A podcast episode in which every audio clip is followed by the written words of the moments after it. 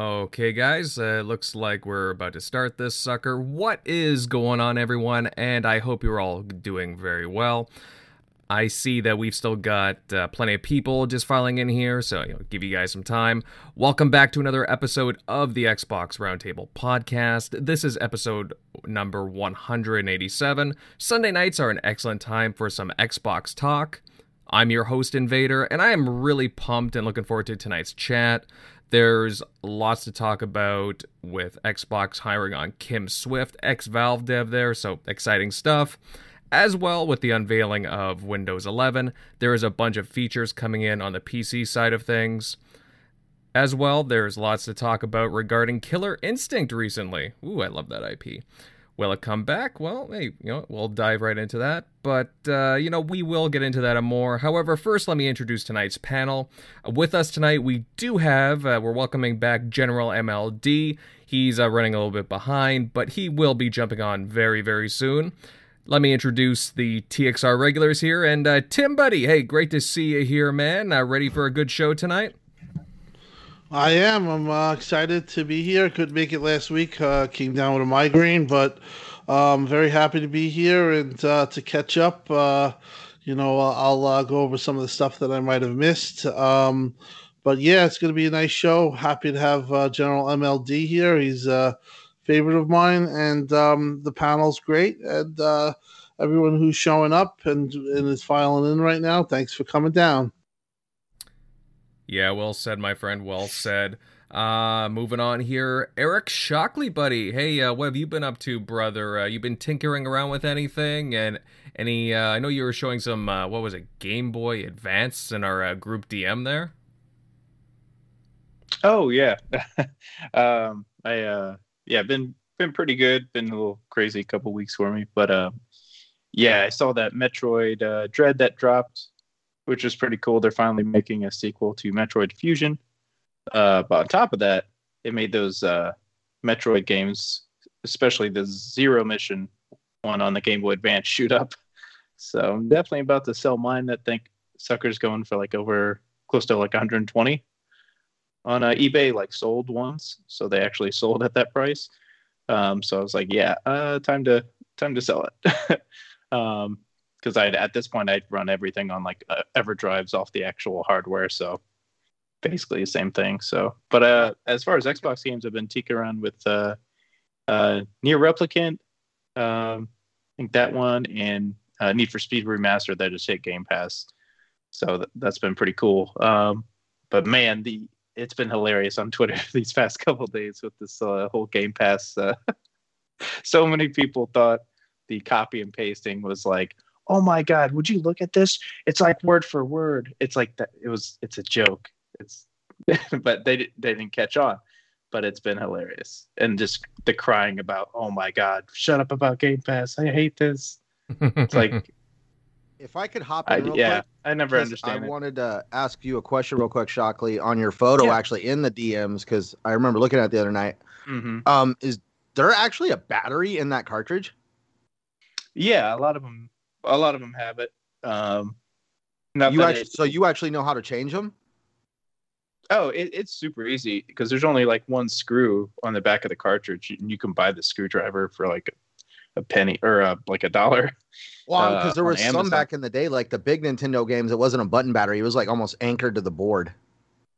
Um, yeah, there's some of those. Um, that's pretty easy too. But yeah, I think on that one, the one I showed you in the picture on that cartridge for the Game Boy, it looks like it just pops right out. It's just. I like only get interested in it because I just think it's cool how retro gaming is almost its its own world because mm-hmm. the fact of the matter is retro gaming is being kept alive by physically the people that have to take this stuff apart and literally keep it working.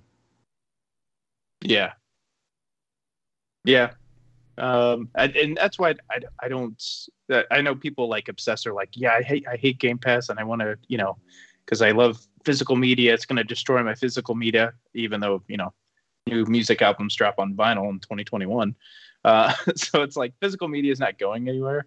Um, but yeah, I think that's funny. But I mean, if you're the people that are like so obsessed with the physical media, that part I don't understand because it's like you say I bought Returnal, right? I bought it digital, but I did see some people bought physical and they're like, yeah, I want to only buy physical. You know, I want to own my games. I'm like, well, that game they pressed on that disc. A lot of people, so it, it's probably the same game. You just got lucky with your, I guess, your playthrough.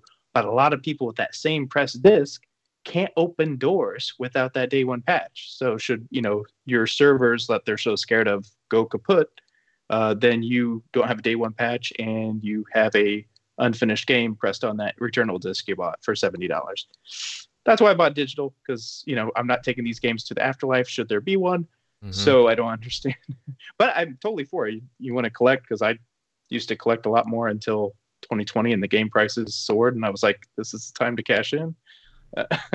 since I run all of them off EverDrives using the actual hardware, so I still get that like feeling of like, hey, I'm playing my old Dreamcast, but everything's coming off my SD card on the hardware, so it's not emulation.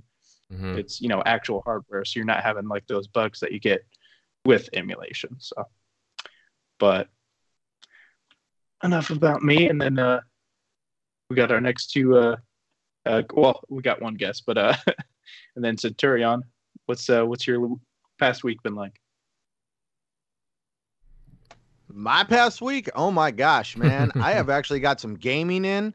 I actually played way too much Mass Effect Legendary Edition. Um, going mm. around trying to clear out all the planets before I start tackling the main campaign. Um, I remember how much of a grind that was. Uh, but for me, I also got into playing um, Space Crew um, a little random title I bought uh, from the developers of um, Bomber Crew, and that game, even though as kitty like as it comes off when you're just watching the previews, that game is effing hard. I pretty much died third the the whole ship gone. Third mission in. My entire crew died from radiation poisoning because we got invaded by aliens. Uh, no pun intended on that one. Uh, and just it, like it's not like I'm Invader. I think you played the original Bomber Crew. I didn't. Uh, a lot of the reviews I read about the original Bomber Crew was all it was was in the plane, and you just basically dropping bombs and maintaining the main functions of the plane. Mm-hmm. In Space Crew, they have now made it to where obviously you have to it's almost like Star Trek. You have to lock in on this on the space guys that are trying to kill you and are uh, everywhere, and you're in an asteroid belt. And while all hell is breaking loose, and you're trying to maintain the ship systems, you look over, and one of the spaceships has docked with your spaceship, and now has dropped four dudes off in your spaceship, and they are just killing everybody. Damn. So yeah, I mean, so this game got chaotic real real freaking quick so um i've been i'm trying more and more to actually get better at this game because the object is if you the so your crew members um are pretty much permadeath um, they all have skills. You have a pilot, a co-pilot, the the security officer, and as you level them up, they give you more and more skills to make your ship more powerful. If they die, you lose those skills. And as you put more and more research and money into your ship, if by some chance your ship is blown up and destroyed, you start over with a new ship and a new crew with no mm-hmm. skills. Damn. Well, I can't say I've uh, played any of those titles before, but it sounds interesting. I would give it a shot. Uh, oh, definitely. Uh, it was one of those things I watched. I was like, this actually looks strangely unusually fun. mm-hmm. No, it does. It does. But that's great. You know, that's a great thing about uh, gaming. There's a lot of, you know, unusual titles out there. But hey, get, if you want to give them a try, go for it. And some of them are pretty damn fun. Um, all right, guys, just a quick rem- reminder before we start off that, you know, to all you tuning in, that you can find the show on a variety of different audio platforms Apple Podcasts, Spotify, I- iHeartRadio, and a load of others. I upload it, and honestly, like, it's just always, it's a good thing to have. It's always on the go, and it's a fantastic option to get your TXR on the go. Just, again, we're all about the options here on the show, and, uh, yeah, if you like uh, listening to us that way, then uh, go right ahead. All right, guys, let's dive right into our first bit of news. And earlier this week, Xbox announced they've hired on former Valve software developer Kim Swift. She'll be a part of Xbox's Game Studios publishing division, specifically overseeing cloud gaming with independent studios. So Xbox seemed to have snagged up a pretty big talented developer developer here. Uh, let's see. Uh, you know what, Tim? I'll hit you up first on this one. What do you think of Xbox hiring uh, Kim Swift on here? Because that's a pretty uh, that's a pretty big name in the industry. Yeah, it's a huge it's a huge deal. Uh, she's uh, really uh, you know revered in the industry. Uh, it's a big pickup uh, for X X Cloud. It's also a big pickup, in my opinion, for the Kojima stuff that's been reported by Jeffrey Grubb.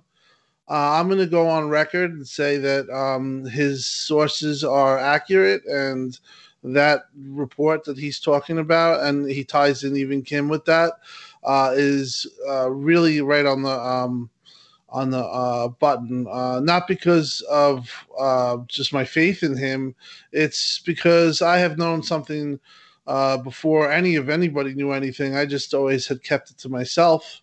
Um, and uh, the fact is, is that I do believe there is a Kojima uh, uh, collaboration or some type of deal with the cloud, and I think that she's brought in in part to really push uh, that, you know, that endeavor. And um, yeah, it's huge. I think uh, it's a hit to Stadia uh, it just goes to show you that um, xCloud is like kind of becoming the um, in this whatever you want to call it, the streaming or the the, the way to three billion uh, casual gamers or everyone that uses their phones for gaming. I think Xbox is in the forefront right now, and um, this is a big sign. It's a big sign, and it's a big signing. If you want to say it's a free agent, whatever you want to say, it's a big deal. We talked about it uh, in mm-hmm. in our private chat, uh, you know, in our DM group, and I was like, "Wow!" And uh, I also had talked to some people at Microsoft, and uh, yeah, they they they they share the same enthusiasm that we do, and um, I think uh, if you read the writing on the wall, uh, you know, this is gonna be something that's uh, pushed in the future. It's going to help xCloud, and I do believe it's tied into this whole thing that Je- uh, Jeffrey Grubb is reporting. Um, and I think that if you look at that, uh, that's a huge deal in itself. Uh, but again, it's just Microsoft continually pushing the gaming, uh, you know, the gaming portion of their uh, uh, of their company of or or Microsoft. And um, as we talked about you know two weeks ago when when Satya comes out and he says all in on gaming uh, this is the type of stuff you're going to see. You're going to see you're going to see big people in the industry want to come here. Uh, it's two, two, two trillion dollar company now. Stock is at like whatever 246 mm-hmm. uh, and it's going up and up and up uh, this is a lot of opportunity and big money for people to come here, and uh, just think it's the start of it. And, uh, and again, um, the Kojima stuff, uh, I'm pretty on solid footing that that stuff is real. So just that in itself is huge. And what the cloud-based type gaming thing, it could be anything, but I'm really interested to see what that is. And I don't think people should get worried. It's going to be a game that's obviously played natively on Xbox Series X and S. Uh, it's just going to probably have some um, leveraging in the cloud. Uh, think, think cloud, think uh, Crackdown, but for something else. Think what Stadia first uh, you know, proposed uh, that they never really got off and running. You know, whether it be you know uh, uh, server group sessions held within the cloud and not you know you're not uh, you know you're not the server where everything's held in the cloud where you can have massive, massively big multiplayer games. You're not really limited. Uh, to anything because it's all in the cloud. Think of that type of stuff, those type of idea ideas, and uh, Kojima and and and people like this, uh, Hermind, and others are just gonna uh, really be interesting where where it takes it. But yeah, huge signing for Xbox, but also X Cloud. Uh, I think is coming into its own now. Mm-hmm. Got the X uh, Xbox uh, Cloud servers, the server of the Series X. Uh, there's been a lot of positivity towards that for people who've tried it. um, yeah, I think that you're going to start to see more of this too.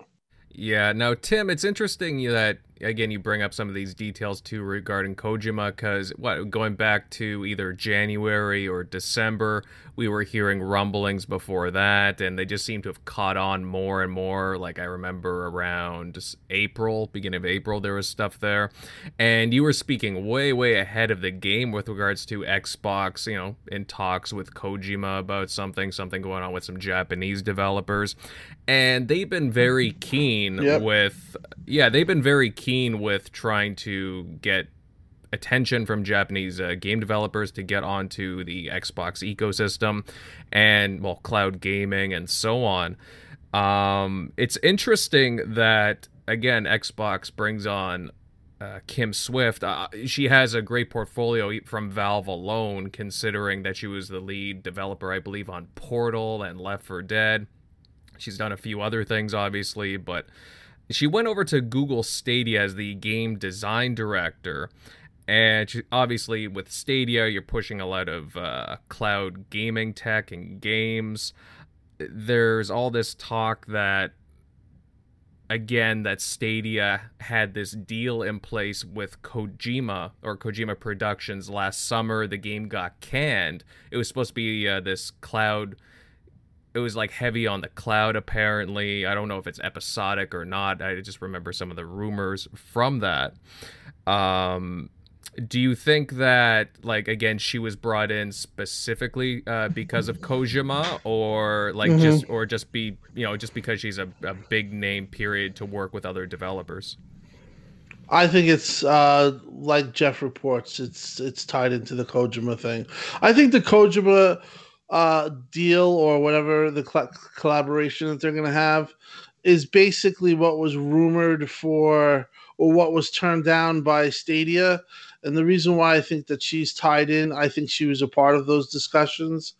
And I think obviously Google got cold feet and they probably just didn't want to spend money. And as you know, that, you know, uh, the way they've been acting, they kind of are half heartedly going at, at, at this.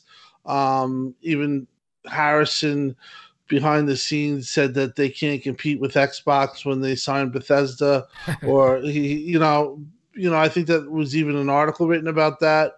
Um, but yeah, I think that this is a deal that she had some uh, background on, and uh, she obviously probably liked it, and she probably was turned off by uh, Google's, um, you know, being lukewarm on it, and she followed the project. So uh, I do think that this is all a part of it. I do think that uh, Jeff Jeffrey Grubb's reporting on this is accurate. Um, because, like you said, we were talking about this stuff. Uh, you know, little to be known whether behind the scenes. Uh, you know, uh, Kojima was a name that was talked about. It was because of things that you know I, I had heard or had known about. Um, I just didn't know what it was about, nor would I ask or anything like that. Mm-hmm. Um, but Jeff got the story, and Jeff's story just makes a lot of sense. Kim's, you know, departure of Google and coming to Microsoft, and them specifically saying that they're gonna, she's gonna be working on cloud-based stuff and it just all ties into what's being reported by uh, Jeffrey Grubb. So um, yeah, I think if you look at that that that his train of thinking and his reporting on that, that's all accurate, including her. I, I, I do feel that she just probably she probably wanted to do the do it with Google, but Google probably pulled funds from it and they just said, ah, we're not going to do it. And she probably was turned off. And then you know, uh, obviously people talk in the industry, and and you know, she's mm-hmm. a big deal, and she came over. I just think overall for Xbox to have a mind like that and to have a, a you know a pioneer in a lot of things in a lot of in a lot of technical stuff and to have that mind in Microsoft is a great thing and uh, it's just great to see that type of talent coming to Xbox and I remember like when Casey Hudson came to my Xbox or Microsoft, we were all excited, but it was for HoloLens. Mm-hmm. Um, and it was kind of like you know like oh okay that's not great but this yeah this is for xbox fans is another reason to be very excited not only are our uh, xbox going to be putting out um, all types of variety of games i think that they're going to really push the future on some things and leverage the cloud uh, in, in more ways than one you know destructible uh, you know environments was the first to try to you know, come in, but you know that whole thing got screwed up by Dave Jones, and they kind of you know kind of try to keep it on, and, and it didn't go well. But I, I, think that that has a future, as well as like you know playing with you know a thousand people on a server in a multiplayer uh, environment, um, and or what else what else can the cloud bring? So.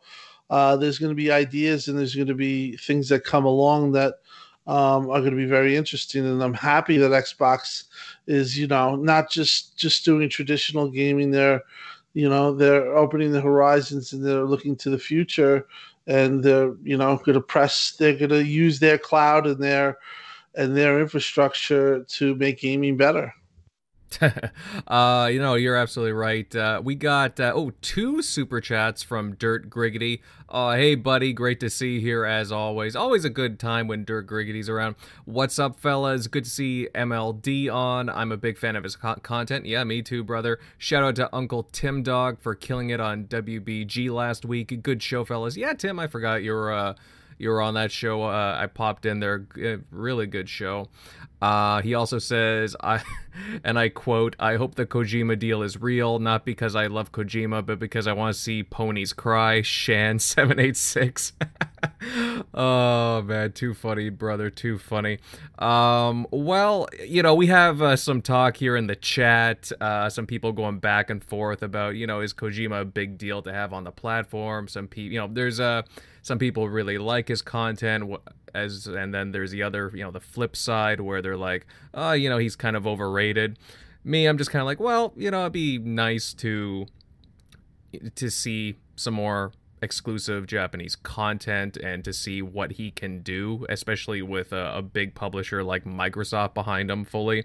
Um, and it's interesting too that uh, you know uh, Tim that you bring up Jeff Grubb because he said that the game uh the game well the deal for the game that they're working on it's close to being signed and it's so far in that it's not going to be not get signed. So obviously i mean this is pretty much a for sure thing that's going to happen.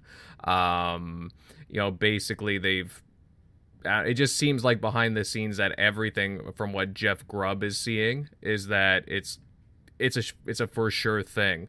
Who knows when we're gonna see the first trailer for this sucker? It's probably a year off, but uh, I don't know because I think a guy like Kojima bringing on like I'll, I mean, his taste might not be for me, but uh, he's he could be a big get to attract other big Japanese developers to him and lots of independent uh, Japanese content towards the platform. Didn't uh, Windows Central and uh, uh, Eurogamer corroborated uh, Jeff Grubb's uh, story, like on the the I guess it was the Kojima talk.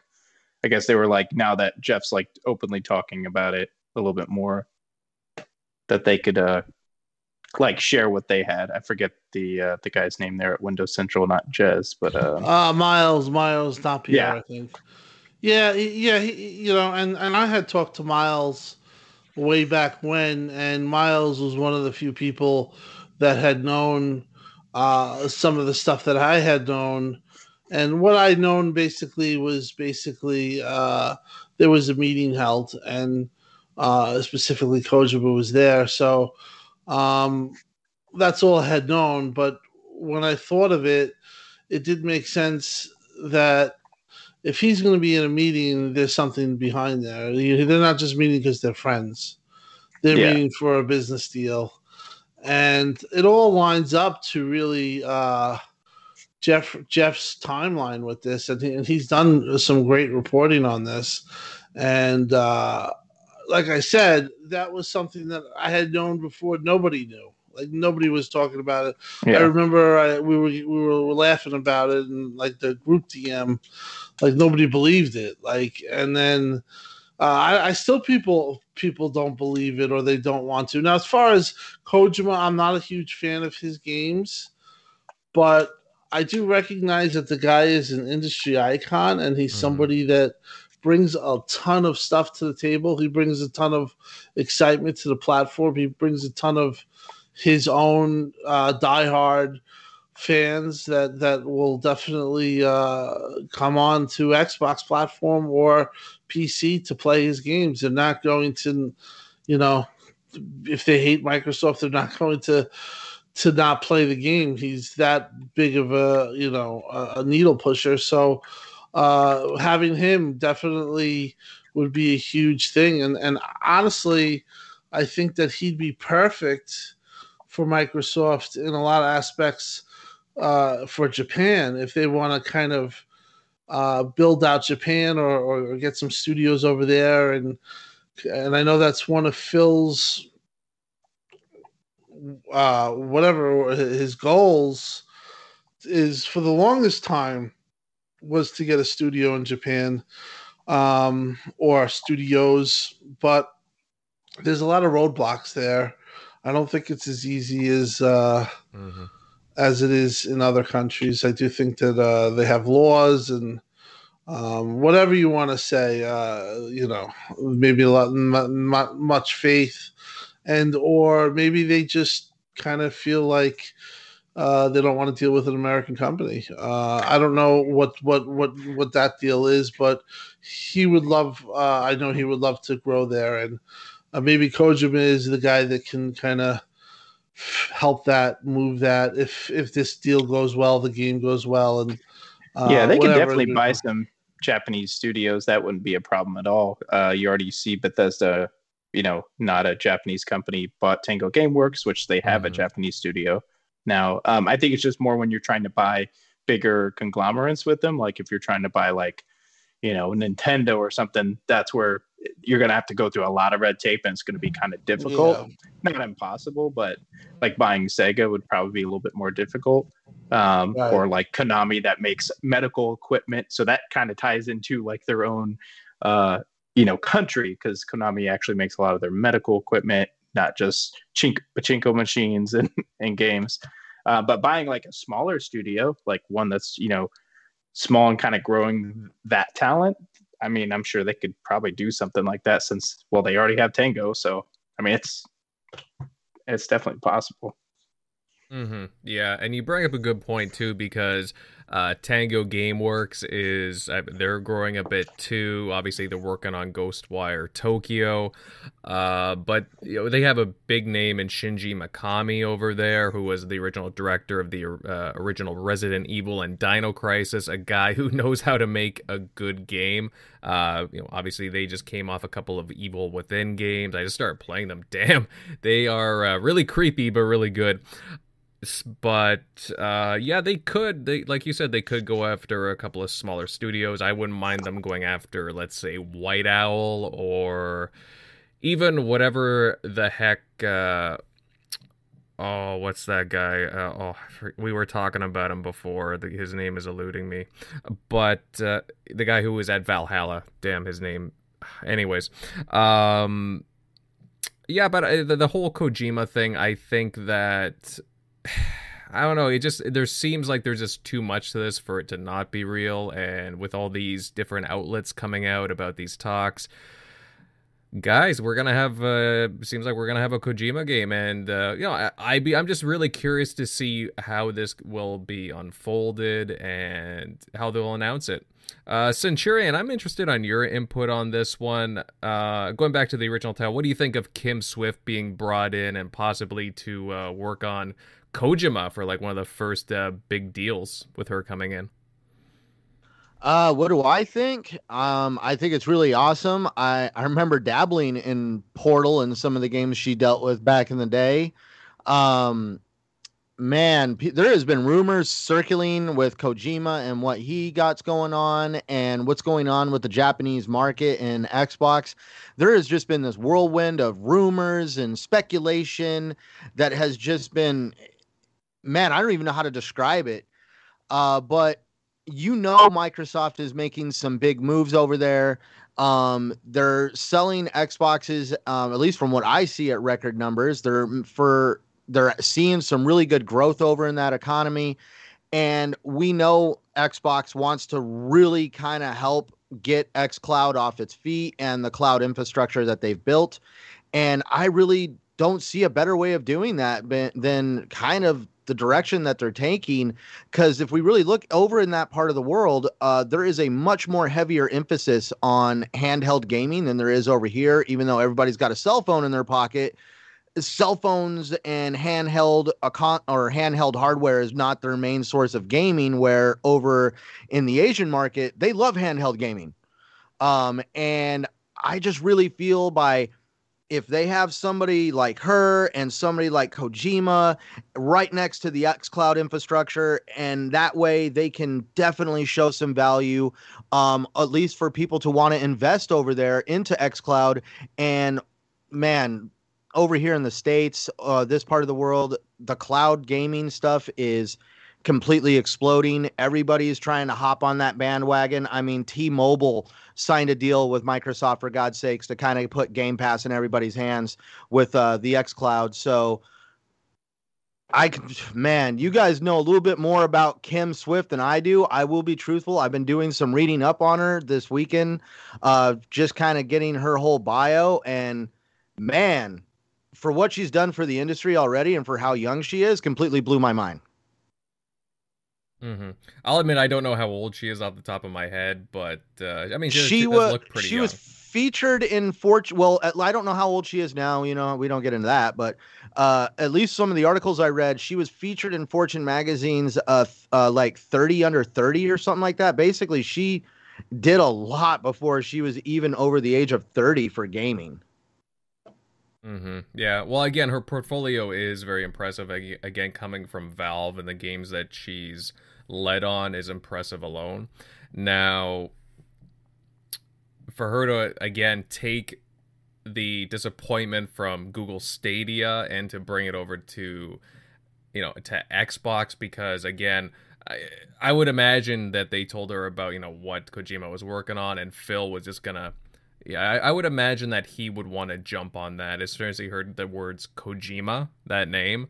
That you know, I'm pretty sure that rang uh, pretty well in his head. So, Xbox has been doing a lot of head turning this generation, and that would just be another head turn in Microsoft's direction if the word Kojima was to be muttered. Yeah, yeah. Like again, I'm not saying that his games are necessarily for me, but at the same time, ah you know, I would give them a shot, especially um, again Game Pass, right? Right. Um, it's kind of like, uh, let's use Quentin Tarantino. Quentin Tarantino is not exactly your, you know, everyday movie director that everybody wants to go line up and see, but he definitely makes some really good, serious cult classics, and there is definitely a fan base there for him, just like Hideo Kojima. Mm-hmm. See, now you're making me want to watch From Dusk Till Dawn. Damn it! That, such I know, movie. right? I mean, for Salma Hayek alone. um, but yeah, guys. I mean, you know, definitely let us know in the chat how you guys feel about that. I see a very strong conversation going on about Kojima, guys. Again, you don't have to play his games. It's just you know, we all have opinions on it, uh, but there's a lot of variety coming to the Xbox ecosystem in any case. It just it's a good sign that they want to go after top talent in the industry, whether he's to your taste or not. I totally understand it. I get it. Um, but I think all of us on the panel agree that having a guy like Kojima recruited and his studio is it's a big deal. And it's a big deal of a shift from again like japanese talent like working with xbox especially the big big names. But uh, hopefully in the coming uh, who knows? I mean if this game is so early on in development you know hopefully in the coming months we get to see something from this. But uh, well if kojima is involved and we're on kojima time we will see that game sometime in 2030 i'm joking Possibly with multiple, multiple. And I'm CGI not saying because he's slow. I we all know Kojima is known for just taking his time. Well, hey man, I don't mind methodical as long as there's a good game put out. So, right with uh, no bugs and everything like that. methodical. I wonder how much thought went into the concept of going into a bathroom stall and turning your own poop into a weapon. you know, you make a good point. You make a good point, but I just mean like just the uh the craftsmanship in the game alone. But yes, you are correct about that detail and itself. I, but the comment I just made, you got to throw in the word craftsmanship. well, again, I'm I'm not necessarily talking about. Well, I was gonna say craftsmanship, no, but but yeah, like let's not bring crafting and bodily fluids into this. Okay, okay. Uh, oh man, yeah. Well, either way, I mean, you know, coming from Metal Gear and whatnot, I mean, you know, I want to see what he can do, especially with Microsoft behind him. But uh, either way, guys, we I think uh, we'll move on to uh, something else. Uh, but again, Kojima would just be pretty cool to uh, to have on in any case. Uh, moving on to some other news, fellas. And a few days ago, Xbox announced the uh, design for Xbox program, or I should say, I mean, this program has been around for a while, but specifically for the high end gaming monitors. And again, this is an already established label and a guarantee of quality across a range of accessories. Now, Microsoft has partnered with Philips, Asus, and Acer to include their monitors as designed for Xbox Series consoles. Um, they support HDR, VRR, 4K at 120 hertz, and the like. You know, some stuff that's some features that are really, really associated with uh, the Xbox Series consoles and separates them from you know other ones.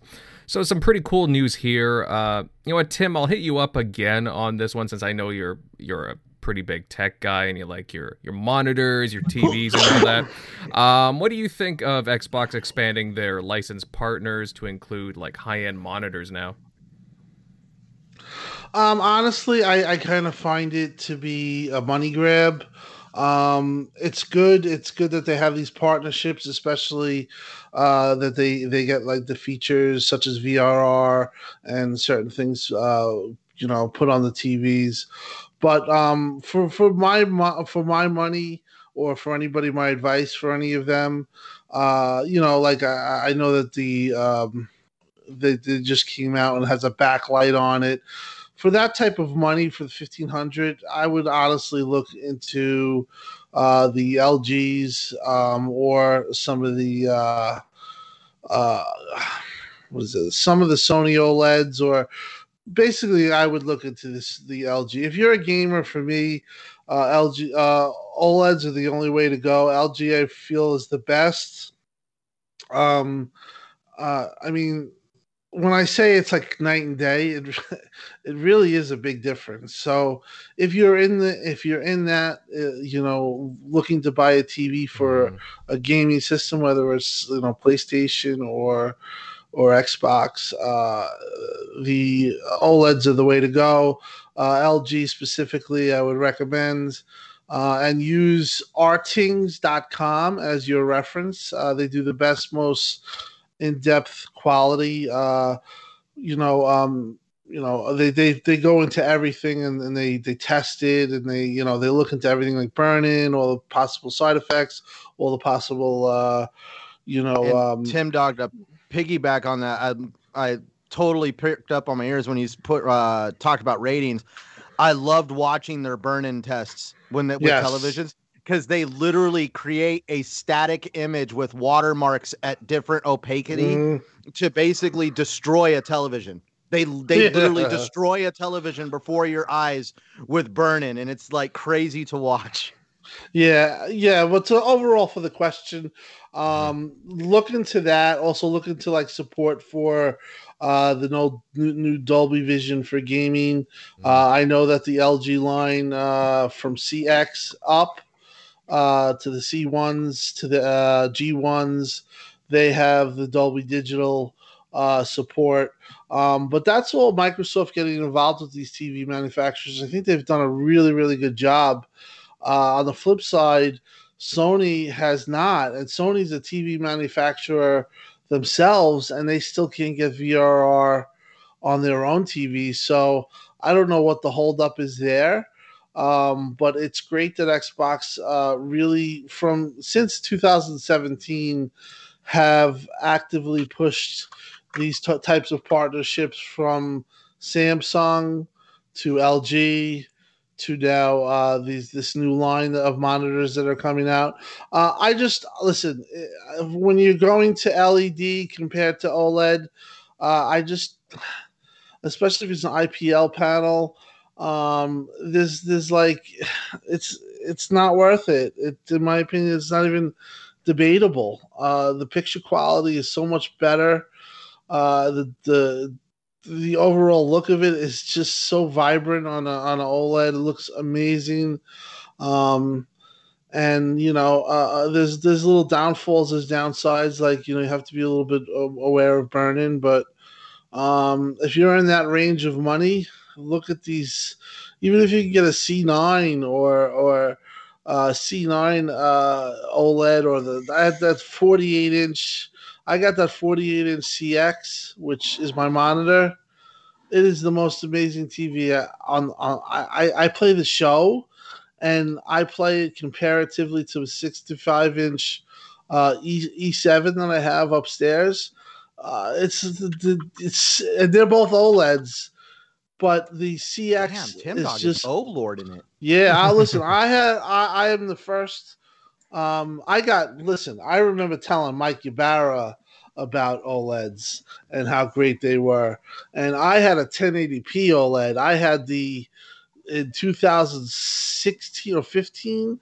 I had the uh, 1080p G1 uh, or G. Uh, what was it? Uh, I think it was a G9100.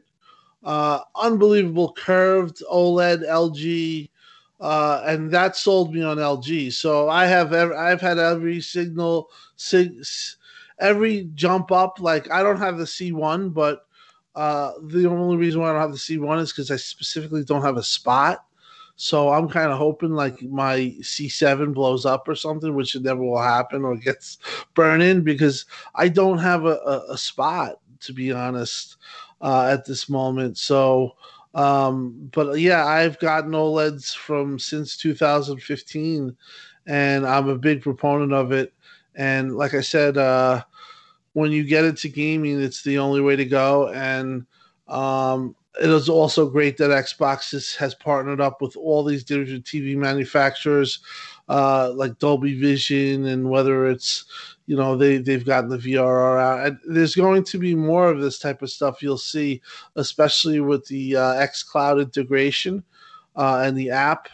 That's going to be another uh, really cool uh, thing that you'll see with the partnerships. You'll see TVs with the native mm-hmm. xCloud Game Pass app, and uh, you'll be able to basically turn on your TV, go to xCloud, and you could play a game instantaneously from the cloud. You could buy a game instantaneously and play it instantaneously. Mm-hmm. Uh, and that's what the whole X Cloud servers, X X Server X's, uh, and the um, I think it's a. I don't know if we discussed it last week, uh, or we're going to discuss it this week. I, I looked at the topics. I, I, don't know if it was there, like with the uh, with the Windows 11, mm-hmm. and they showed uh, they showed how you could just basically go to your web app and just play it.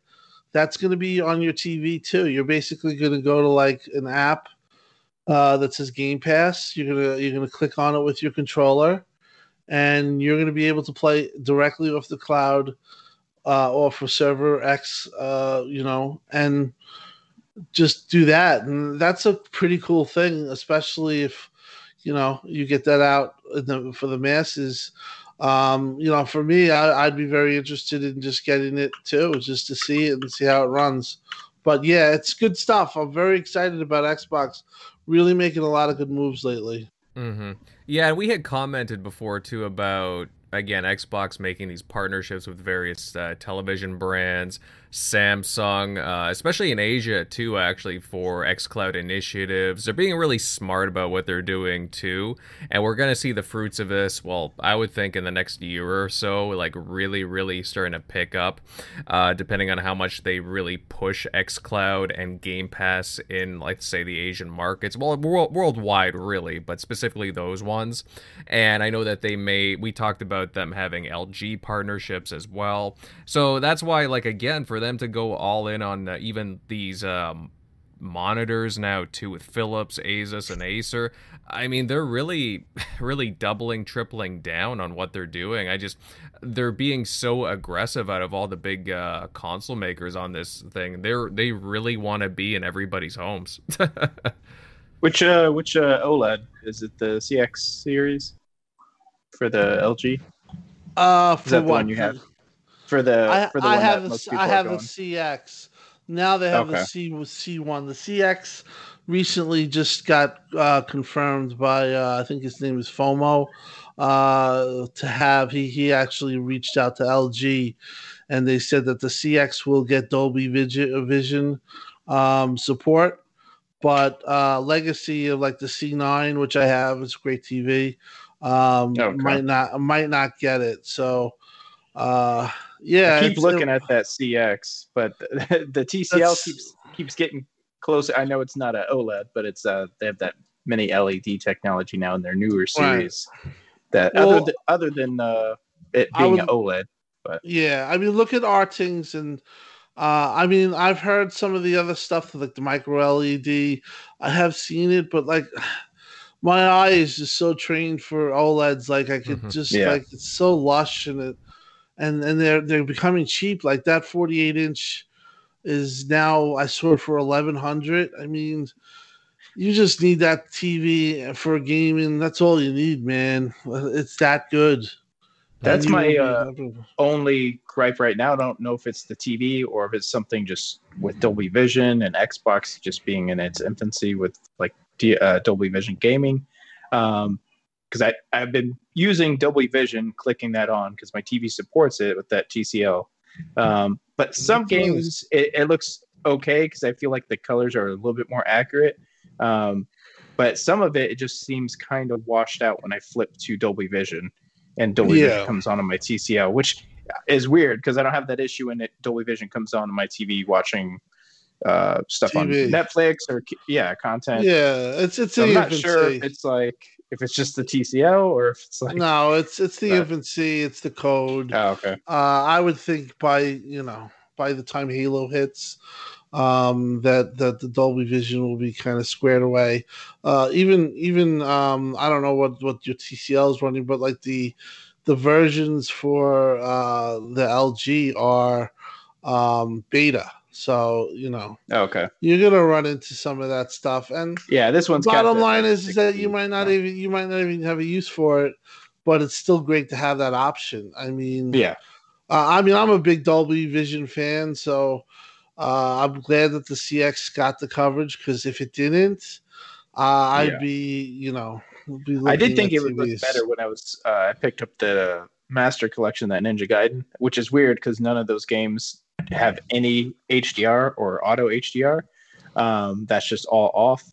Um, but on Ninja Gaiden 2 on the 360, that auto HDR comes on, um, and it looks good. Um, but I did notice some of the like that picture I showed in the chat um, in our or yeah in our chat there. Um, the reds were kind of like kind of blurred, and you couldn't really see where one po- red pole ended and the other one started. But when I flipped on Dolby Vision, it did kind of I don't know bring some of the colors a little bit down, but the HDR was there, but it, it had it more defined where you could actually see it was it wasn't like too overly saturated. So some it's weird that I can get HDR on that and Dolby Vision to click on for a 360 game, um, but not uh, Sigma 2 on the Master Collection. I thought that was odd. I was like, really? Can't I get HDR on this, but I can get it on my 360 backwards compatibility? Okay. But Mhm.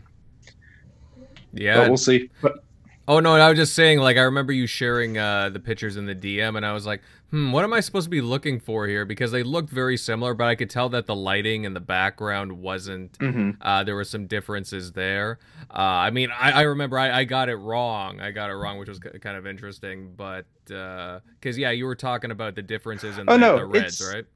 There is, yes. I mean, some of the things do look a little bit better. Like I was playing Dragon Quest Eleven. I, think some of the the fire and the uh, uh, lanterns that are really brightly lit kind of look sometimes better with the Dolby Vision because it's not too. Sometimes the auto HDR kind of like just overly saturates a little bit, even though it's still pretty good. Um, but the greens in Dragon Quest, if you play that, you know, it's like Breath of the Wild when you're seeing like the green uh, grass everywhere. That just pops on the default HDR10, and the Dolby Vision kind of tones it down, kind of washes it out a little bit, but it just kind of tones it down. Where so that it's kind of like when you're playing Breath Breath of the Wild, that green grass is kind of toned down from what they showed us back in 2014, and when it looked like way better, and then it got ported to the Switch and didn't look as good mm-hmm. uh, from that first reveal. But yeah, it's kind of a mixed bag. But I guess once I haven't tried Gears, I think that one's supposed to be natively supporting it. So I think I need to download that and try that Dolby Vision on that. I believe that one is one of the ones. Correct me if I'm wrong, but mm-hmm. um, and we'll hopefully see some more in the future here soon. So. Mm-hmm. Yeah. No. Agreed. Agreed. Shockley. But yeah, I mean, uh, it's like I'm really interested in uh, like different uh, TV and monitor technology. I'm actually it's funny everybody's in the chats talking about the LG CX and whatnot. That's actually one that I've been keeping an eye on. I I kind of want to pick up uh, a new TV in the next year and. Yeah, I mean, like everyone's saying, once you you go OLED, you can't really go back.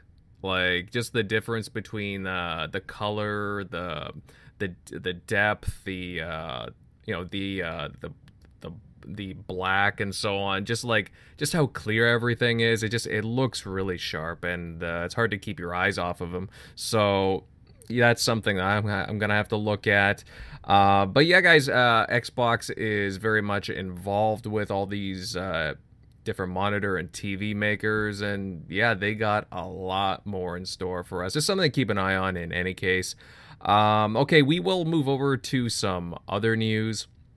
And earlier this month, Microsoft announced Windows, or sorry, uh, earlier this week, I should say, Microsoft announced Windows 11. It's a big step for the OS, but it also sees some big upgrades on the gaming front, not just productivity like it's known for, featuring DirectX 12 Ultimate, direct storage, and auto HDR, just to name a few key features. Uh, Shockley, buddy, what do you think of these featured additions to Windows 11? Is this uh, Microsoft really embracing uh, PC uh, gaming technology? Yeah, I mean, I, I, haven't, I didn't get to check out too much of that on on that one, but yeah, I, I definitely like that they're bringing a lot of those features that I've been asking for um, with like the auto HDR um, and hopefully they bring that'd be cool if they do bring backwards compatibility. I don't think they probably will, but if they can somehow get that to work, that'd be awesome. If you could get some of your 360 games on there. Um, but yeah, just bring the audio HDR, uh, audio HDR. What did I say? Audio, audio HDR. um, now the only thing I've had issues though with Windows, and I think most a lot of other people have with Windows 10 is when you try to use HDR. Um, at least maybe when I'm not playing a game or it's just sometimes it kind of like is funky with Windows 10 where it's kind of like washing out everything. Some sometimes I just turn that shit off. Um, but I do like the.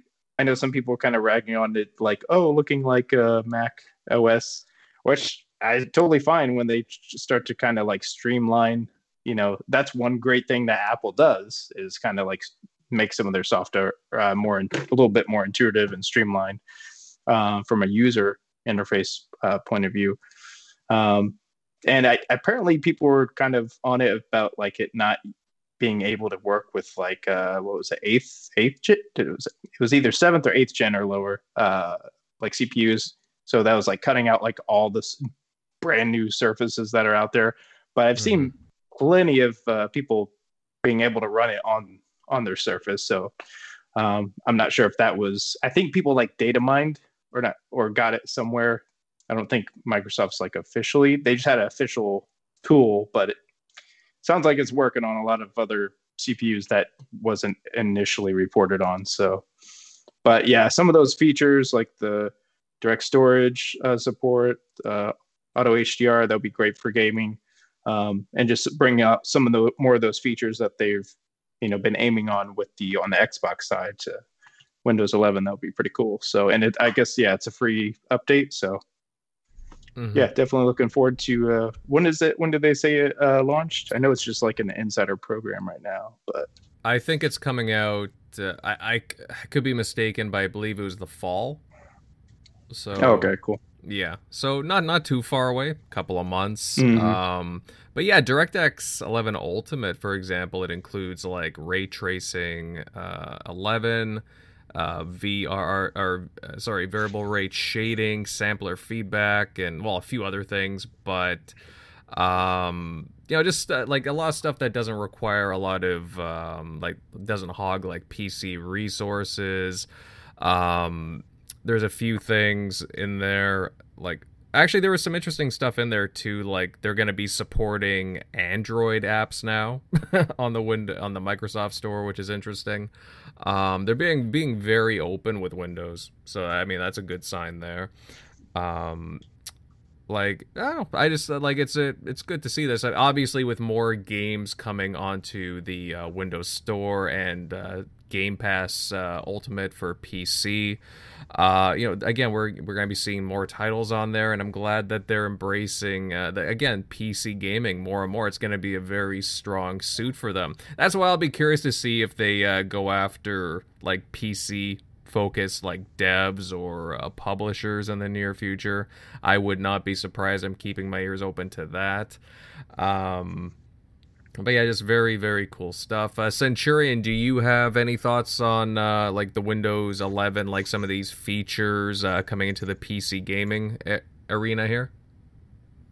Well, I'll be absolutely 100% honest. I don't really get too much into PC gaming, but it is nice to see uh, Microsoft is taking at least from an outsider looking in my perspective, they are really wanting to take PC gaming much more serious. We've seen a much more heavy, heavier emphasis on getting games on PC. We've got um, Game Pass PC.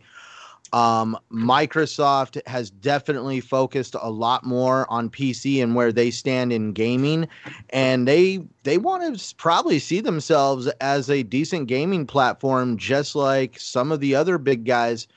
Um, so this doesn't surprise me at all that they are putting a little bit more laser focused emphasis on making sure that Windows can definitely stand up as a platform that you can use to basically run your uh, your gaming rig on. Mhm. No, absolutely. No, it's a good sign and uh you could tell that like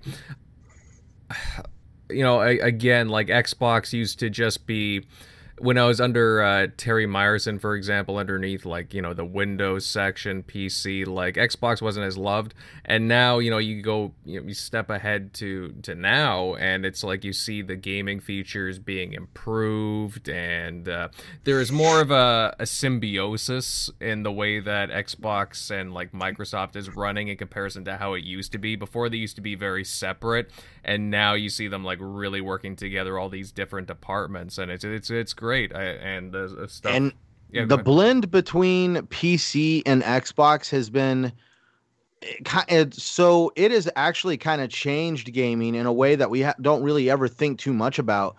Uh, but every time, uh, at least this is the way I look at it, every time we play a game uh, backwards compatible, that was made possible because Microsoft chose to blend PC and gaming. Tim Dog, don't cor- uh, correct me if I'm wrong, but isn't x86 originally was it that like PC code before it eventually got brought into gaming? Yeah, I, I think that's fair to say. Yeah, it was. Uh, you know, they're they're uh, you know basically intertwined, and uh, the more Microsoft we talk about it, forward on that. Yeah. Yes. Yes. But but you know, listen, all the stuff with the Windows stuff to me, listen, I think a PC and a laptop, uh, those those things are kind of in, in in my opinion, yesteryear. Uh, mm. I think uh, you know it's great to have a PC, you know, and and to have something you know that can play games and stuff like that.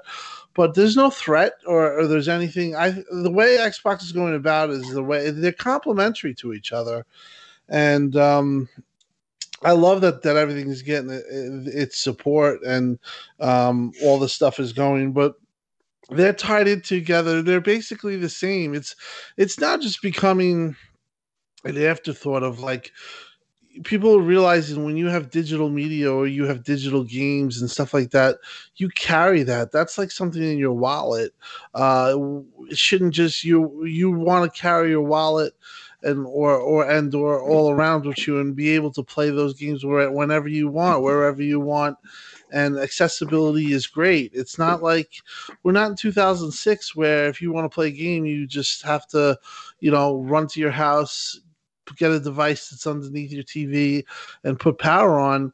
We're way ahead of that, and Microsoft was like way ahead of everyone on that, and they've planned and they've built this uh, to the point where it's you know it's it's just it's streamless. It's like seamless, and it's just good to see. And and I like the support that they do for PC gamers because some people actually like to game on PC uh, more than they do on console. I would say that that's definitely the minority, but it's great that uh, they are supporting that and um, maybe because that that that you know in the past hasn't been you know the biggest uh, demographic for for Xbox. Uh, they kind of like you know uh, didn't give it as much uh, uh, you know attention. Now they're giving it attention. They're bringing all the all these things from Xbox Series X, and they're bringing it to PC, and that's the way it should be. Um, because you know uh, PC is like to me. I don't. I don't even think I'll have a PC um in the next like the my pc i rarely use now i mean uh i could maybe just use a laptop but everything i do business wise and and and some of the stuff uh, it, it, could even be elaborate uh anything is done through my phone you know mm-hmm. and that's just the my opinion is is that the the future is basically you'll always have a console you'll you know you could have a laptop this and that but your phone is your digital device that you're going to carry around, and um, that'll give you that accessibility. So uh, it's great that they're supporting all of this stuff, and it's exciting. Mm-hmm. No, well said, Tim. Well said. Um, you know, in some kind of related news, uh, I don't know if anybody here noticed, but uh, Xbox's Jason Ronald announced that AMD's super sampling tech, uh, Fidelity FX, we had uh, talked about this, I think, well, at least a month or so ago. Um, it's now available to developers for Xbox Series X and S, and also the Xbox One consoles. I mean, hey guys, it's always nice to uh, to get some new tool sets and you know updated for that. And uh, AMD and Xbox uh, seem to have like a special uh, kind of uh, relationship right now, a friendship, if you will. So uh, you know, it's great to see them taking advantage of that. Um, but yeah, I mean, either way, like it's nice to see them being very, um, again, forward thinking on the uh, the PC side of things, and I'm just, you know, again, I'm just really excited. Like, I wouldn't mind doing some more PC gaming myself, but I totally understand Tim's position too, where you know, I mean, it, it, just may not, you know, affect some others. So, you know, either way, it's it's a cool initiative, and I do like what they are uh, doing on that front. Um, okay, guys, we will uh, move on to, well, I guess will appear to be our last topic of the, the night. And, um, and Killer Instinct is a game that has a lot of reverence. It's got a big following, especially since uh, the, the successful 2013 reboot on the Xbox One. We've been hearing that Xbox wants to continue on with the series for a while now. And as of a few days ago, Xbox, uh, well, different Xbox heads are coming out talking about like possibly having another, you know, game uh, that they want to develop. Uh, and recently, speaking with the Dropped Frames podcast about revisiting the IP, Xbox head Phil Spencer stated that, and I quote, the response when we redid KI at the launch of of the Xbox One was fantastic. I will just say, uh, Matt and I have discussed many times KI and where we would like to go with it. And it's not out of our minds that it might not be out of our minds, but it's in our hearts and in our minds that we want to continue to do something with KI. So, I mean, that's very telling. You can see Phil's appreciation for the IP. Now, Centurion, I'll admit, I don't know if you've ever been into KI, Killer Instinct, but Xbox seems to, well, they seem very keen to want to continue on with it. Uh, do you think that they will find a studio, a developer to uh, make a new entry uh, to the series? Man, I have been mowing this over in my head since I saw the topics, and I will be truthful. I never got on that Killer Instinct hype train. I remember playing some Killer Instinct back in the day. I never really got into it. I was more of a Mortal Kombat guy. Uh, but we'll get into Mortal Kombat here in a minute. Um, Killer Instinct, though, uh, I have heard a lot about it. Um, definitely when it comes to games that came out when the Xbox One first came out, the games that everybody seemed to still talk about um, outside of on Sunset, Sunset Overdrive and Ryse, Killer Instinct always comes up in the conversation. Um, I do need to check it out one day, but it is good to see that Microsoft. I've man, there has been so many discussions. There has been so many different people that have come out. Uh, wasn't it one of the developers of Killer Instinct came out and said that he wanted to continue doing it? Just like God, like a year or so back. Yeah, I think it was one of the, the developers from Iron Galaxy, if I'm not mistaken. Uh, they had yeah. worked on seasons two and three, and those turned out really well. So, so when it comes to will they find a studio? I'm just trying to think in my head um, who they would basically use to do that right now.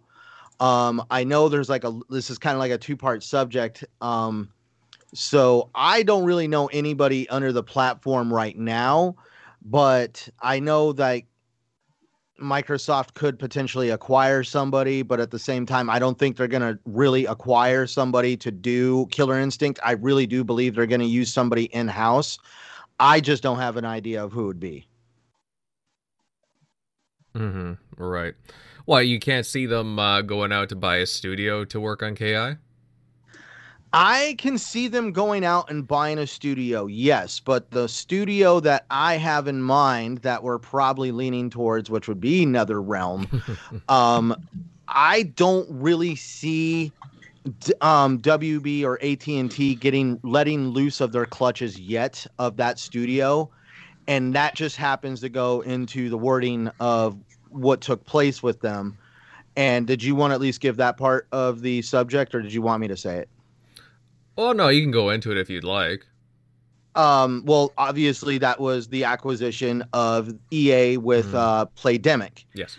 Um, now, Playdemic, I really wanted to kind of dig into this. I watched a few videos on it. Heck, I even got and sat down and watched a 20 minute video from uh, a gentleman who is actually a lawyer that would actually talk about this.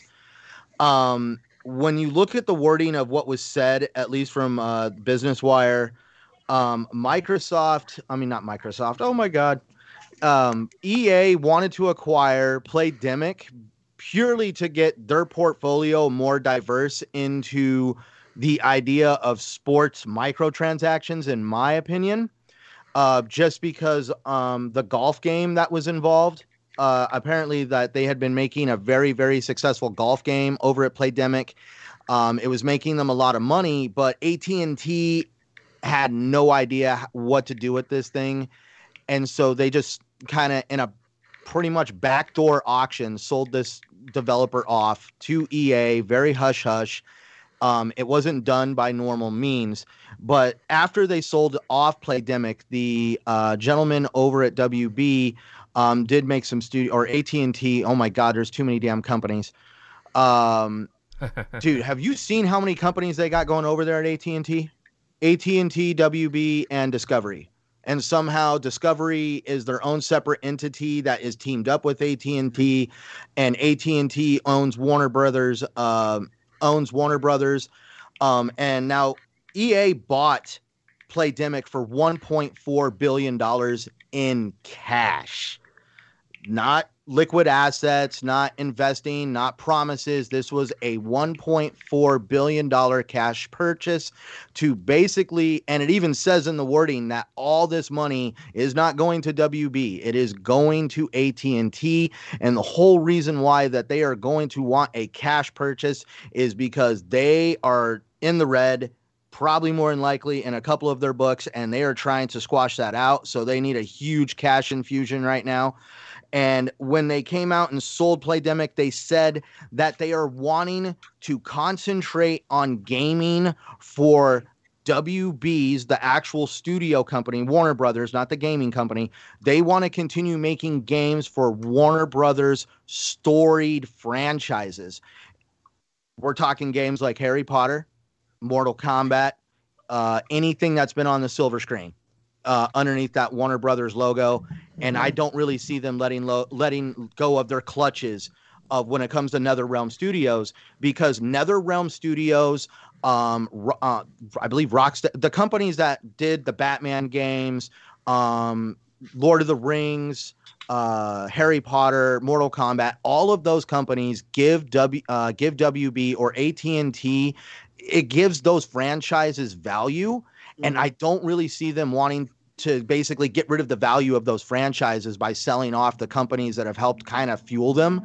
And yeah, it'd be great if NetherRealm got bought up and they used them to make another Killer Instinct. I just don't see that happening. Now, you never know. All of a sudden, they could hit a major speed bump in the road and need to make money quick, and then they just start selling stuff off hand over fist.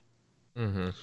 Well, I mean, Sorry, the, well, no, no, you can you can ramble. I rambled all the time. You you always stop. You gotta stop apologizing. You have a lot of good opinions, and you you're always well thought out. But aside from that, um, I agree with you. Uh, you made a very good points of points why they would keep the thing.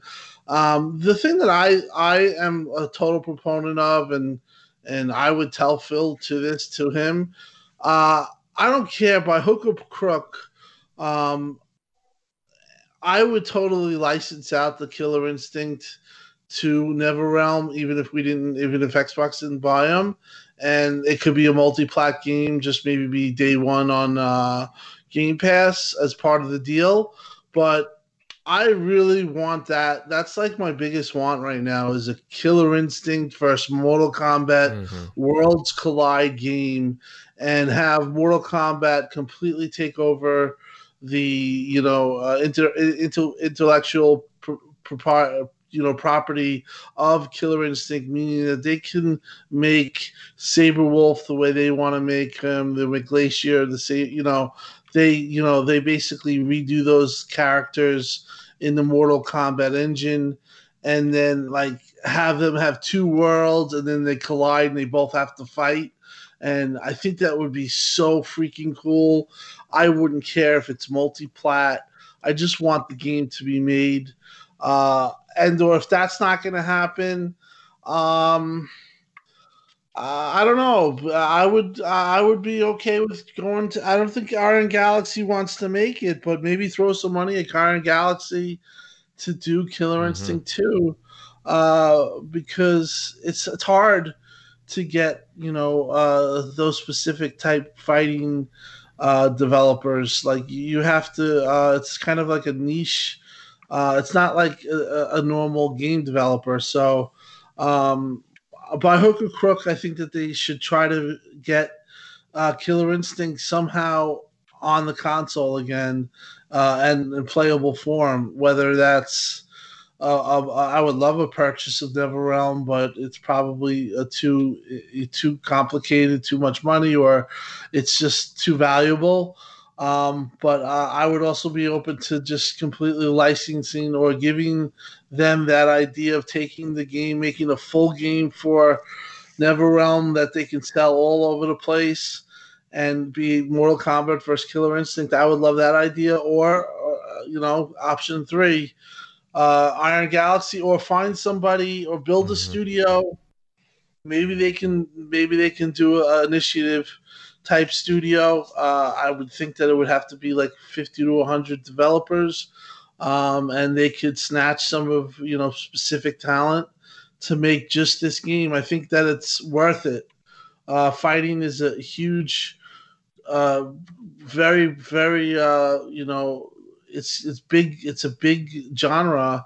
They can make a lot of money, and they made a lot of money with Killer Instinct. So they have something where they have a great IP, they have a great idea, and uh, I would love to see it happen. So that's like my biggest want right now. It used to be I wanted a a major a baseball game on Xbox, but the show was you know done from by Phil and Xbox, and that was great. Now this is my new big want um, for Xbox. I really would love for them to get Killer Instinct uh, being worked on uh, somehow, some way. Yeah, yeah. I thought that what you brought up, what I was probably going to mention is like this am- answer should be pretty simple. It's like Iron Galaxy because I mean, right now they've been working mostly on like ports from what I show, um, and I guess uh, yeah, the last game was Extinction back in 2018, so I don't mm-hmm. even know what they're working on right now, unless it's another port because that's what they've been doing a lot lately. I heard um, they but, don't want to. I don't to interrupt, but I heard for yeah. some reason that they didn't want to work with X to do it. That they don't want to work on the IP. I don't know if yeah, that's okay. Uh, uh, that's what I heard, but I don't know if that's I don't know if that's completely true. I thought I read something, but go on. No, but yeah, that's well. It's just uh, too bad they weren't into buying mode like you know back in 2014 when uh, uh, Double Helix got bought up like had Double Helix finish the job, and we got to you know what was it, uh, 2016 yeah, they when they finished season three. Too. You know when Phil got promoted in 2017, if they just made it a little bit longer, they probably would have gotten bought up because obviously they wanted to get you know bought up, but uh, mm-hmm. since they Amazon picked them up, um, and so far they've just been making I think mobile games now for Amazon, but uh. Oh, but yeah, yeah, that that that one's too bad because they were the ones when I go back. Right. To, I was watching Maximilian's uh, video, um, and he was kind of doing kind of like where it came from, and it was supposed to be like an Xbox Live game because um, we were like, well, you know, why? How, how did this game just come out of nowhere? As far as like, you know, why did they decide to make it? But it, it was that team in Double Helix that were like really like passionate about it. Like, oh, this seems like a cool IP we could license, we could get made and then it and that's why you kind of saw it get made in the way it did, where it was kind of like, um, you could, what you had like a like four or six like characters, and you could just play the game. It was like free to play game when it mm, launched. Yeah, pretty um, much. Mm-hmm. You basically would, would, it would tell you like you could play Jago this month, and then right. next month you could play this That's month. It, yeah. So you wouldn't have to pay for it.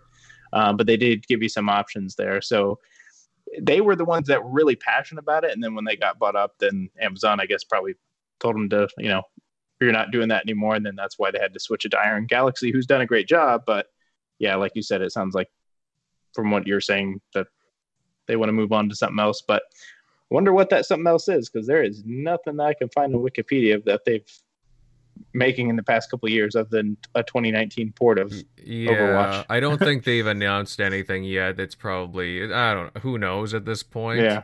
Um, I just find it interesting because again, that you're absolutely right when you bring that up, Shock. Like when they announced that uh, 2013 game by Double Helix, everybody was just like blown away. You talk about Maximilian, it's just like that announcement was just like shocking because I remember they had announced that like oh yeah we're re- uh, like a year before it. Oh we're uh, renewing the uh, the license or whatever the trademark for uh, Killer Instinct. And everyone's like hmm I, w- I wonder why they're uh, you know they're just but yeah no one thought like it'd been too long because like even Max was like wait what the fuck?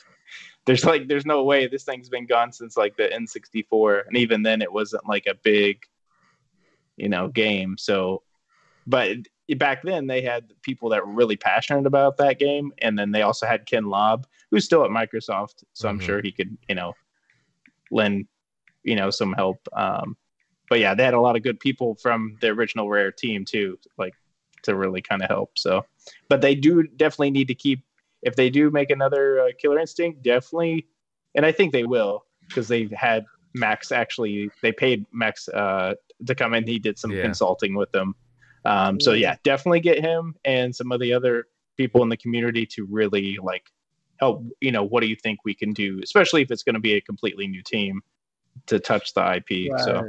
Well, I mean, another option would be maybe they could come to an agreement with Amazon and say, "Hey, we'll have you could have this game uh, you know, go on your platform as well as ours, and we'll just have it on those two, and have you know Double Helix rework on this. Whether yeah. they still have the talent um, that's there, they probably bastardize the company now, and it's it's probably yeah. Who knows if those people. guys that were passionate right. about it are still there because right. they what that was 2014 the last time they yeah. touched it so yeah, they should have they should have bought Double Helix. Uh, if they were in today's mode, they would have bought them. But you know, I mean, listen, uh, Bill was about, just taking over when they got yeah. bought. So yeah, and and they did a good job of of getting a, a studio to just handle it. Uh, Iron Galaxy did a really good job. Um, but again, I, I think it's specific talent, and it'd be great though if they could somehow, some way get this uh, content on, you know, Xbox for us to play. But I mean, I, I mean, to truth be told, if they could get Killer Instinct versus Mortal Kombat, to me that just is so makes so much sense. So cool to have like Sabrewulf versus uh, Sub Zero or Glacio, uh, Glacier versus Sub Zero. Um, so many cool things that they could, you know, uh, have, and uh, it'd be great. Mm-hmm. It, would be really cool. What they do need to focus on is uh, getting more of the uh, Japanese fighting games. Like, why are they missing out on Guilty Gear?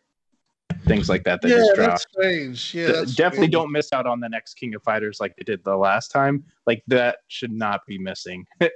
um, because yeah. King of Fighters at least would be more of like a more of a mainstream look because Guilty Gear is more of kind of like a mm-hmm. anime style. But as good as the last King of Fighters looked and this next gen one's gonna look, they definitely can't be missing on that one. So definitely get uh you know, you know, with the um, make uh, Neo Geo, or I forget who uh, who runs Neo Geo now. Is it the Namco? I can't fucking remember. um, but yeah, definitely stop missing out like on these on these big fighters because especially when they get another Killer Instinct, they could have like basically everything. They'll hopefully get Street Fighter back whenever the next one comes. Um, mm-hmm. but yeah, that's that's my biggest gripe is just like how they're just keep missing and whiffing on the uh, on some of these exclusive like Japanese fighters that are going to like the um, I don't know if that one went to the Switch, but it's like even if they're porting it over to like an Android, because come on, it's easier to just go from a PlayStation interface to Xbox, like x86 architecture, than to a Android ARM like on the Switch.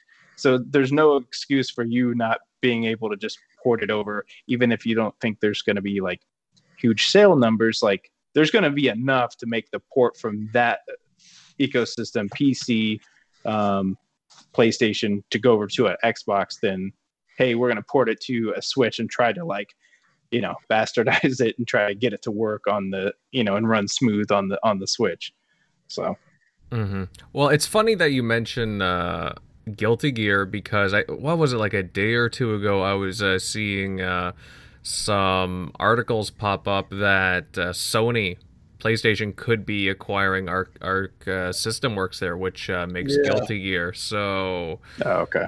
Uh, I mean, nothing is set in stone for what I've seen, but that's the talk recently that they could be. That makes that. sense. It makes sense because of Evo that they, you know, it just makes a lot of sense. I could see that happening, and probably wouldn't be a lot of money either. Mm-hmm.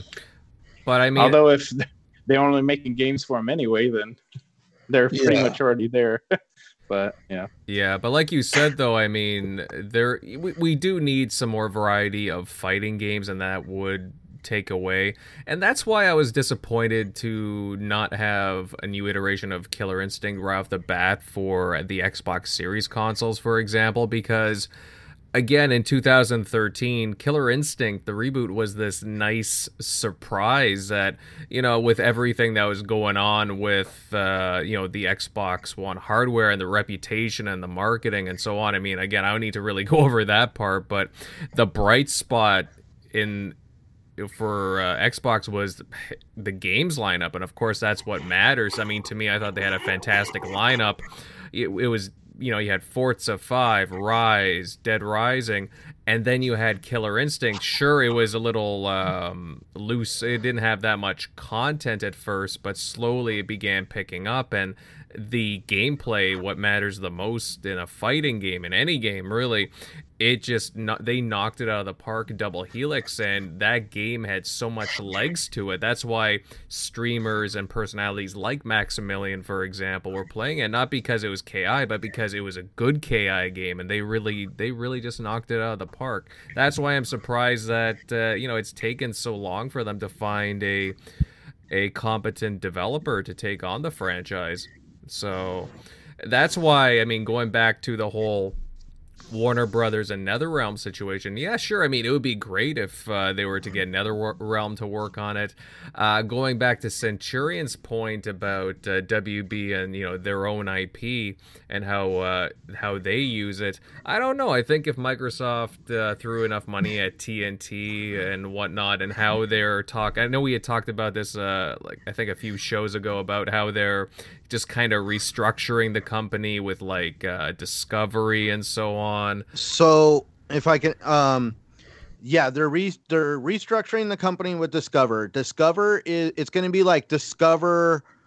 It's going to be like Discover Warner, like Discover Warner Brothers Media, something like that, uh, where Discover uh, Discover takes over the.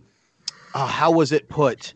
The the the creation the entertainment creation side of AT&T is going to be put over there because apparently AT&T has no idea what the f they are doing. So they have the guy who's in control over at Discovery taking control of all of their the assets they use to create uh, entertainment media because of the success that they've seen from the Discovery app and everything like that, and the content they've created for the Discovery app uh, they're deciding to pretty much give this guy control because he seems to be knowing what he's doing. But they're the ones that want to reap all the benefits because, as you see, they're the ones that are taking all the money from the sale of Playdemic. And uh, definitely, I don't. Let's just if Microsoft is in talks, the way it was put was. Microsoft and their lawyers are going to be very tight-lipped, and if by some chance WB mm-hmm. Games needs money this bad. I mean, AT and T needs money this bad. They're going to be very tight-lipped as well because if any leak gets out, that could potentially flub the whole deal, and basically Microsoft could walk away and say "f this." So, you know, that's where um, definitely uh, both of these companies are going to be extremely tight-lipped um, on if they are in negotiations because one little leak could cause all of a sudden uh, all this hype and all of a sudden one company mm-hmm. wants more or less for either or and that completely can screw up everything. Right. Uh oh and it looks like our guest has arrived. Uh, general mld are you there pal yes i am i didn't want to interrupt you guys you guys were uh, going pretty good there how are you doing well, bud just hey hey sorry i'm late Hey. Things happen. You know. We love you. We love that you even came on, even if it's the ten minutes. You're, you're, you're, a legend. Oh, don't go on, guys. Uh. no, bud. uh, so uh, go ahead. Uh, oh no, no, no. Sorry. Go ahead, Tim. Go ahead. You were gonna say something. No, I just wanted to ask you what what do you think of the uh, Game Pass day today uh, on Twitter going absolutely bananas. Oh, it's it's hilarious. I I don't think anybody had any any idea it would be this big or this, it would be this huge. Uh, but hey, it's great. Like it's just hilarious how, yeah, the PlayStation guys are some some have a certain they, they just can't stand here anymore. So what do we do? We just amplify it times a hundred. So you can't make pretty much. Up.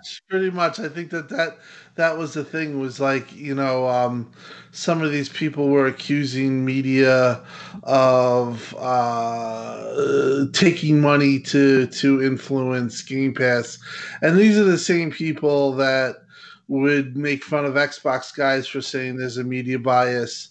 Uh, but yeah, it seems like certain people, uh, for whatever reason, they cannot handle the success that Game Pass is, or let's just be honest. Let's call let's call it the way it is. It is an awesome value. It's awesome for gaming. It's awesome for a gamer. There's no way around it. You can't argue you can't. You, it's like saying you know uh, uh, Cindy Crawford's uh, ugly. It's like you. She's beautiful. There's no. There's nothing that you can say that's going to change that. And I don't know. Uh, it's just great to see that the community come together and had a little fun. And it really did get amplified to the point where uh, a lot of big YouTubers and big people, uh, just in general, were were uh, talking and singing the praises Mm-hmm. Oh yeah, because like imagine if this was if this was reversed. Like imagine if uh, PlayStation had like the Game Pass model and Xbox only charged seventy dollars per title. Imagine what the media, gaming media, would be like then. So like uh, some people pointed, pointed, that out. Oh yeah, it would yeah, be brutal. It would Xbox. be brutal. Oh yeah. So, but here it's like we got to tiptoe around them, but no, it's a great service. Let, let, let's shout it out. It's just our honest opinions. There's no no one's paying us. It's just it's just great. The value gap can't be denied. You're getting all those games, and then you're getting games like I was thinking about it today. Hmm. You're getting like Flight Sim, Ascent. You're getting uh, Back 4 Blood. Uh, you're also getting uh, a Plague's Tale, too. Psychonauts. I mean, just uh, Flight uh, Simulator. Like list you know, on. the show, the show. I mean, even the stuff that that's coming. We all know about Starfield, Halo, uh, Fable, all these huge games that are going to be awesome. Forzas, but like the third party support's gotten really good. Um, and there's a lot of games that are coming out in the next six months that uh, I think are going to really impress. Shredders, uh, remember Amped? Remember Amped yeah. for Xbox? Oh, yeah. I'll try it out. That game is, is very impressive to me. Um, even like a game like 12 minutes with uh, like William Dafoe as a voice actor and and uh, you know it's an indie uh, that looks really interesting. Um, and you could try all these games, you know, for basically fifteen dollars a month, or if you're you know doing the deal one dollar for the month to convert.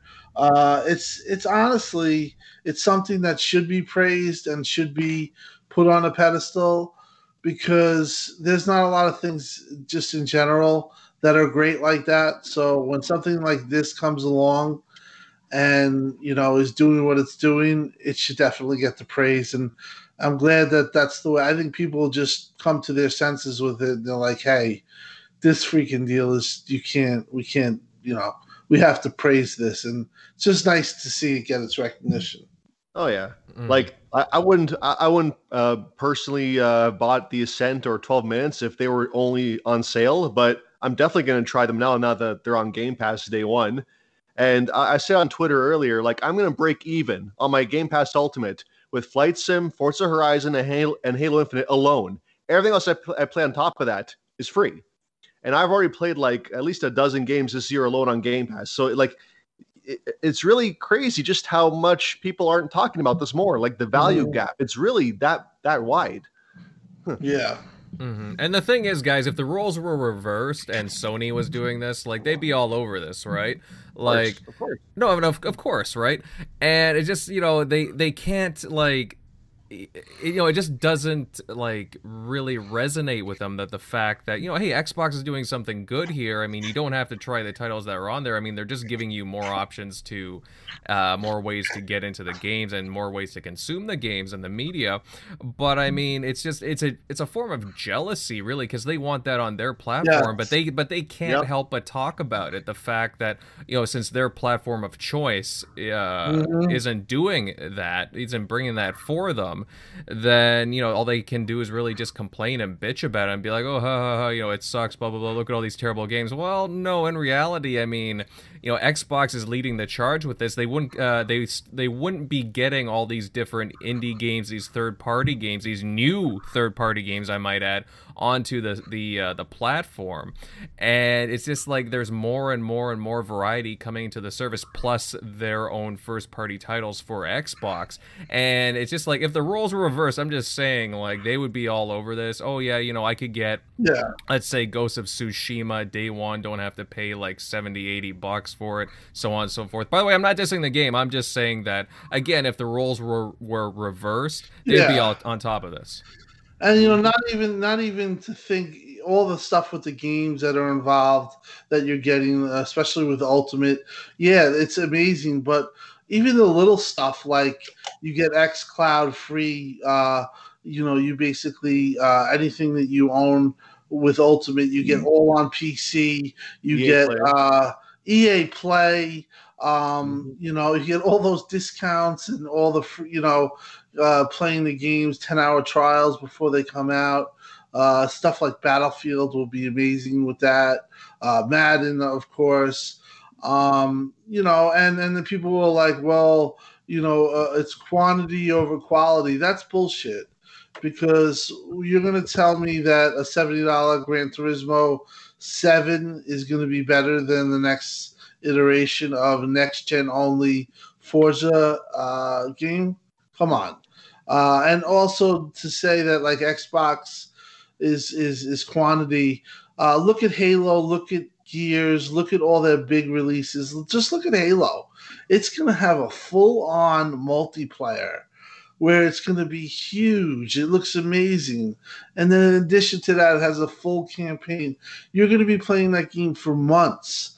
Game like Sea of Thieves people are still playing Sea of Thieves. It's number one on Steam uh, chart uh, for most sold games last week uh, with the new expansion. Um, there's just there's just no way. There's there's no when you don't have an argument. The thing is, is that you just have to sometimes just take the just just give the credit where it's credit due, and and I've always said that with Sony fans and their fanboys and and the media people that really support them. Uh, you know, they don't like giving credit to Xbox. Where I do see a lot of Xbox guys, they will give credit. They'll say God of War is amazing. You know, Xbox. You know, you know, get your game up. We want games like that. Even myself included. I remember in 2017, uh, I had a, a, an argument with Phil about game and game creation. But you know, overall, I just uh, I just think that they have a real problem giving credit. There's nothing that you can say bad about Game Pass. It is ac- absolutely the biggest steal in maybe consumer and consumer you know in consumerism right now. There's nothing like that deal is just insane. And i saw like spawn wave media say well enjoy it while it lasts assuming that it's going to end. Oh, I read um, that, yeah. yeah all these weird takes. And it's just to me it's just like come on guys. Uh you know well, i think it, he had a take. He was saying like don't you know hey, don't be worried about Microsoft like, you know, enjoy this awesome, great deal, you know, this experiment, you know, if they decide that, hey, we can't no longer, you know, this doesn't work for us anymore. Well, either way, that's going to happen. Either way, you know, so enjoy the Game Pass. People that are like kind of, you know, just saying, yeah. oh, it's going to destroy the industry. Like the does it play Twitter account that's always like, you know, basically on like game preservation mm-hmm. was in his thread saying like this is you know a threat to you know you know games you know going you know just being subscription you, then you can't buy them. Like no they're not taking if you're that scared guess what? That that boat that ship sailed uh whenever digital happened. So digital is taking over so there's going to be less, ship less sailed when everybody lined up in their garages to freaking land network their consoles the internet. Exactly.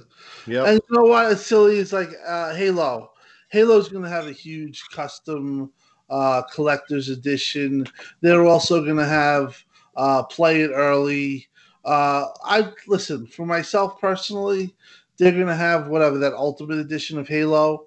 I'm a huge Halo fan. It's my favorite game. I grew up with the system. There's no way I'm not playing that day one. It's gonna cost me a hundred dollars. I do have Ultimate, but I'm gonna buy it. So for people who say that they won't buy, people don't buy their games and and this and that, that's not that's not 100 percent true. Just look at the show. It's still right yeah. now. It's bought, still in the top paid games. Check your yeah. Xbox Live store. It, I, I was like, what the hell? And Resident Evil's like way down there. Yeah. like I don't know how that that so, thing's still up there, but Game Pass I'm sure is helping like boost. Hey, my friend's on Game Pass. He has it. Let me just go buy it. So let me at least when because we're on the subject over the quantity over quality thing. I, I'm gonna be. A, I'll just try to kind of capture how I felt when I saw that. Um, it was almost like insulting, degrading. Like somebody's trying to tell me that I'm basically an ignorant consumer. And you know, the funny part is a, a, consumer's main goal at the end of the day is to have money left in their pocket, not hold on to some prideful thing that could completely bankrupt you. Um, and that's it completely scratched my head because there is plenty of quality to, in the Xbox ecosystem alone, let alone Game Pass. I mean, let's just talk about the size of Flight Simulator alone you know how let's talk quantity over quality you know that hmm. game right there is eh, eh, it, it, oh my god like when you hear about exa- how many discs did they say that it would take for that game to fit on?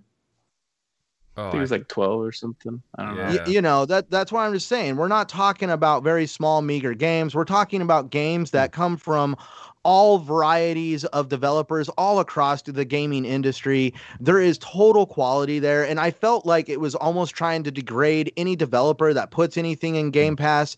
Basically, they're just trying to, you know, kind of shame on you for trying something that is a lot more successful than the way it was than we did it originally. Oh, I, I, will say one thing. I, I, saw a similar argument where someone said like Game Pass was McDonald's and uh, PlayStation was like eating a steak, and I'm like, I was saying to them like, it's the same games. Like, is your version of Outriders better than my version on Game Pass? Like, do you have better frames and resolution than me? No, it's the exact same game.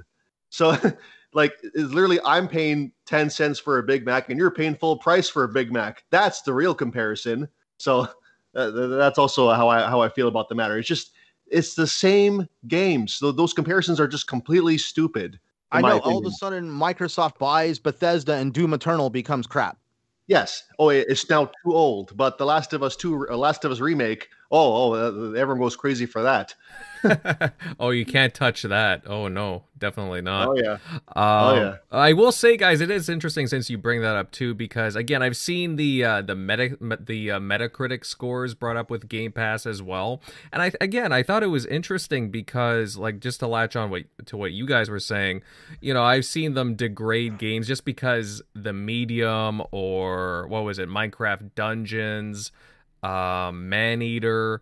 Uh, like there's a whole bunch of games blair witch and so on. Like there's a whole lot of games that are getting degraded just because they're in the service. I'm like well like i'll be honest i reviewed the medium for example. I thought it was a fine game. It's not perfect but i mean like for somebody like me who enjoys those kinds of games i mean i thought it was it was pretty good. And not everything in game pass that they have there is going to appeal to you so I, you can't really knock it for that sense. It just I just find it really weird. Uh Centurion, for example, I brought Maneater. I know you really like that title, uh, correct? Oh, dude, I could as soon as I started playing Maneater, I couldn't put that thing down. I had a I will say that was probably one of my more recent uh gaming experiences that I mean I couldn't put the controller down until I rolled the credits on it. Mm-hmm. Yeah, and that, you know, and that's fine. Like I, I tried it out. I thought, I thought it was decent. You know, whatever. I know a lot of people are talking about that Dark Alliance game right now. That's kind of buggy and so on. Like, I mean, that can be patched. Hopefully, they they work out the kinks with that game. I, I still got to download that and give that a shot. But it's just amazing, like for how many what, games are in the what service. What were people saying about Maneater? Because you brought it up. Well, it's just like they're using like I just bring up Maneater. Like they were not necessarily saying anything specifically about the game, but I'm seeing the image of the game uh, put up when they're comparing like the Metacritic scores, like 70 to 74, for example. Just the one that just the image, for example, that I'm looking at yeah. right now. So um, it's like No, you can go ahead first. Tim. No, just quick. I just want to make this point. Like Dark Alliance, that came out. It's a multi-platinum game, and it was uh, it's coming day one to to Game Pass. People were making fun of it because it's a 59 Metacritic, and they were putting it down, saying this is a, a you know a prime example of what Game Pass has. Meanwhile, it's seventy dollars or whatever on PlayStation. Meanwhile, 5. PS Plus puts Destruction All Stars and right. So PS5 Exactly. So, but yeah. go on, Centurion. Oh man, I did. I don't want to go off on a rant, but the whole situation with the idea. This is what basically. How about this? Uh, for a lot of people, change comes while they are kicking and screaming the gaming industry is evolving. Some things just become old and antiquated. I mean, let's uh, uh, reaching out of thin air here. Let's talk about like the hotel industry. The old antiquated way was to basically sit down with pen and paper and check somebody in. 2021, we don't do that. Most people use the internet. They don't go in. Like, how many people really sit there and walk in and do all the stuff at the front desk most of the time nowadays? It's all done online. Just like how gaming is changing and evolving and now we're seeing all these guys that um like you know this immature kid who hopped up on uh, IGN's freaking channel trying to push the agenda that Microsoft is no longer making hardware with his little fancy PlayStation chain. Um pretty much we're seeing some of these gaming media sites that are going to go down kicking and screaming because they've become irrelevant some of the old ways of doing gaming have become irrelevant. There is new ways of doing it. There's better ways of making money. There is better ways for a developer to put a game out there without them killing themselves. So I'm just kind of sitting back and watching this whole thing unfold. And man, uh, it sucks for those who really don't want this to take off. But man, look at today as an example. Just one day and there has been more hype. Aaron Greenberg was on vacation, and somehow Game Pass started hyping. yep. I blame Destin Legarie. He did it. oh, he, he helped. He definitely helped. Yeah. Could you imagine being Aaron Greenberg and you open your and it's just like, hey, your uh, your marketing campaign for Game Pass went over well today. What marketing campaign for Game Pass? I didn't do nothing. I'm on vacation. Can you imagine being this tied up in uh, trying to make a point against Game Pass or trying to uh, say it's okay. Uh, from our own, from from uh, whatever show he comes from, Colin Moriarty, inflation has eroded a shocking one third of the US dollar's value since game prices rose from $50 to $60. It's so severe that AAA game prices would need to be $80 today to have equivalent value. Even at $70 USD, gaming has never been cheaper in America. And that's that's basically that tweet was right there was basically because of uh, Game Pass's value. So uh, I got a kick out of that one. I had I had to uh, read that on the show. Well, I mean, game gaming's never been a, a, cheap hobby by any means, but I mean, I'm sure MLD here can agree with me. You know, as a Canadian, uh, we, you know, uh, what we pay for our games nearly what uh, with tax ninety to ninety five dollars. Uh, like, you know, Game yep. Game Pass, you know, it's uh, it's really nice. You know, especially with some inflation going on. Hopefully, the damn games don't go up uh, anytime soon. But you know, those Sony games, I mean, they're basically like a hundred bucks now per title. It's it's crazy, man. And like you know, they look at us like you know just because we like Game Pass. I'm not saying that I'm gonna Game Pass every game title or whatever. Of course, I'm still gonna buy games, but again, if you're you know being more conscious about what you're spending and you have a whole crap load, you got hundreds of games, not not not just crap. You you got a, all kinds of good first party games in there. Plus, you got the uh, the EA games in there as well that you can download. Like there's a lot for you to try and there's a lot for you like there's a lot of good games in there and it's just it's a shame that people are just belittling the service just because it's not on their platform of choice. Yeah game pass is terrible because man your backlog it gets ridiculous. You're like well shit. Um i got plenty to play. I don't even need to buy another game until you know later this holiday. like I have so much I need to get through, but yeah, it's ridiculous. But man, use those Microsoft rewards points. Make sure you have add that rewards app to your home uh, home uh you know homepage on your on your Xbox. Check that thing daily because they I that's the thing that people should be talking about. Yeah. Of like it's not sustainable. I don't know how they just give me money. like I don't understand. I bought four games. They gave me twenty dollars back. it, it goes that beyond that. Um, you, you have Game Pass, and then you have the Game Pass rewards through Microsoft yeah. Rewards. Uh, a guy I just watched today, uh, touching on this whole Game Pass um craziness talked about how he played Descenders and a couple other games, and through uh, playing two months of games on Game Pass, he was able to acquire enough points to basically get a full year of Game Pass without having him to put any money out of his own pocket. Oh yeah, it's wow. easy. Wow. Yeah. Mm-hmm. Well, also, better yet, I wouldn't even waste the money. Do not waste your money, your uh, Microsoft Rewards credit, or whatever, on on that. Um, there's plenty of sites where you can buy the 14 14 day and seven and seven day trial cards which i did not because when you read those things it says like you need to be a first first time game pass you know member uh, but it's not it's not accurate because they actually stack. So i was adding it up.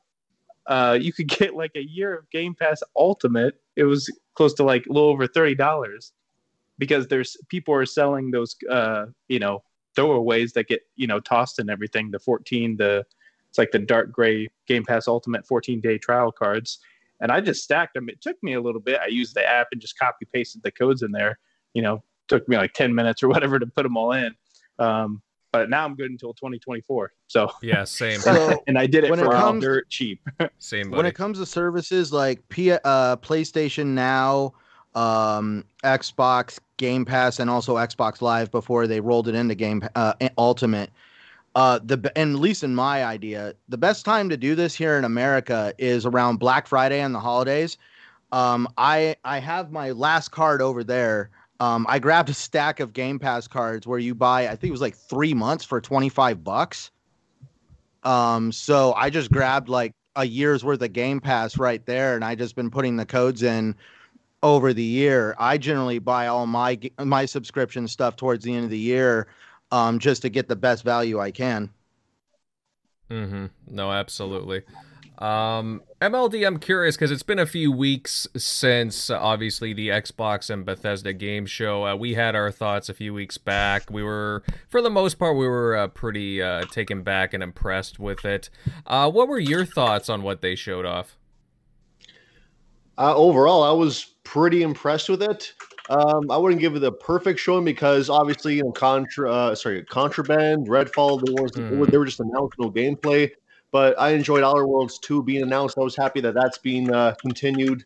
The highlights for me was Forza Horizon 5 being the graphical showcase that Xbox really needed, and now it's just there.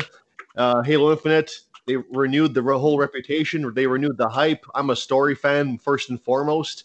So that that story trailer, the, that cutscene was just absolute. Just it was just brilliant.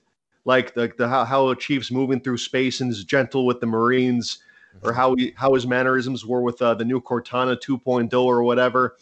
The multiplayer looked pretty tight. It looked like Halo 3, but just taken up a notch.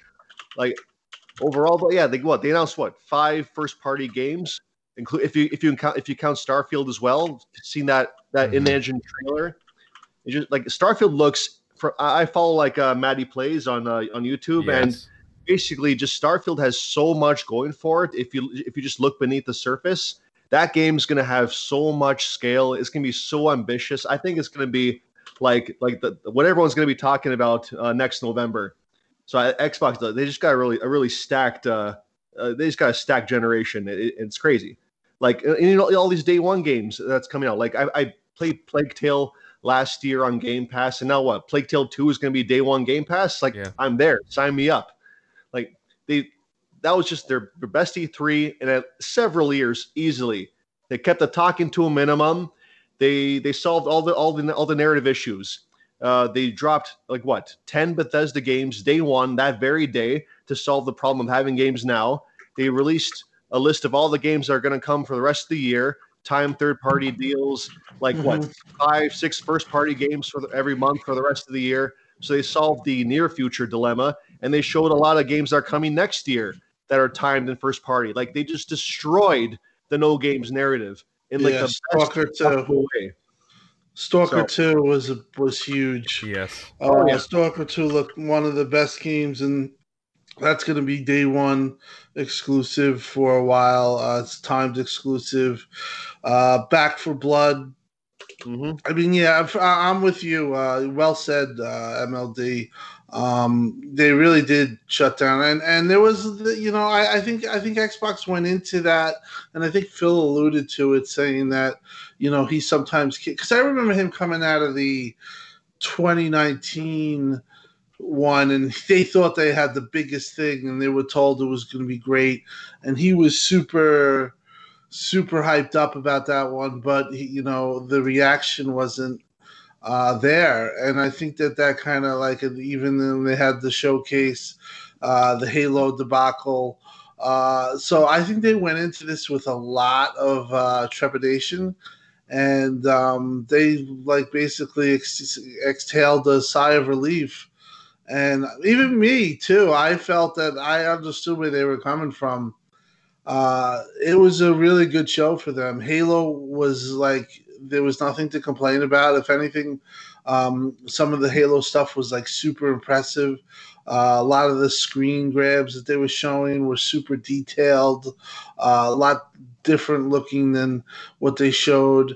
Um, but overall, uh, yeah, they, they hit on all those points and again propping up uh, Game Pass uh, to the point where people are just like, "Holy crap, this is crazy!" Uh, all these games coming, you know, uh, to get Back 4 Blood and and Stalker Two and uh, some of these other games day one is really crazy.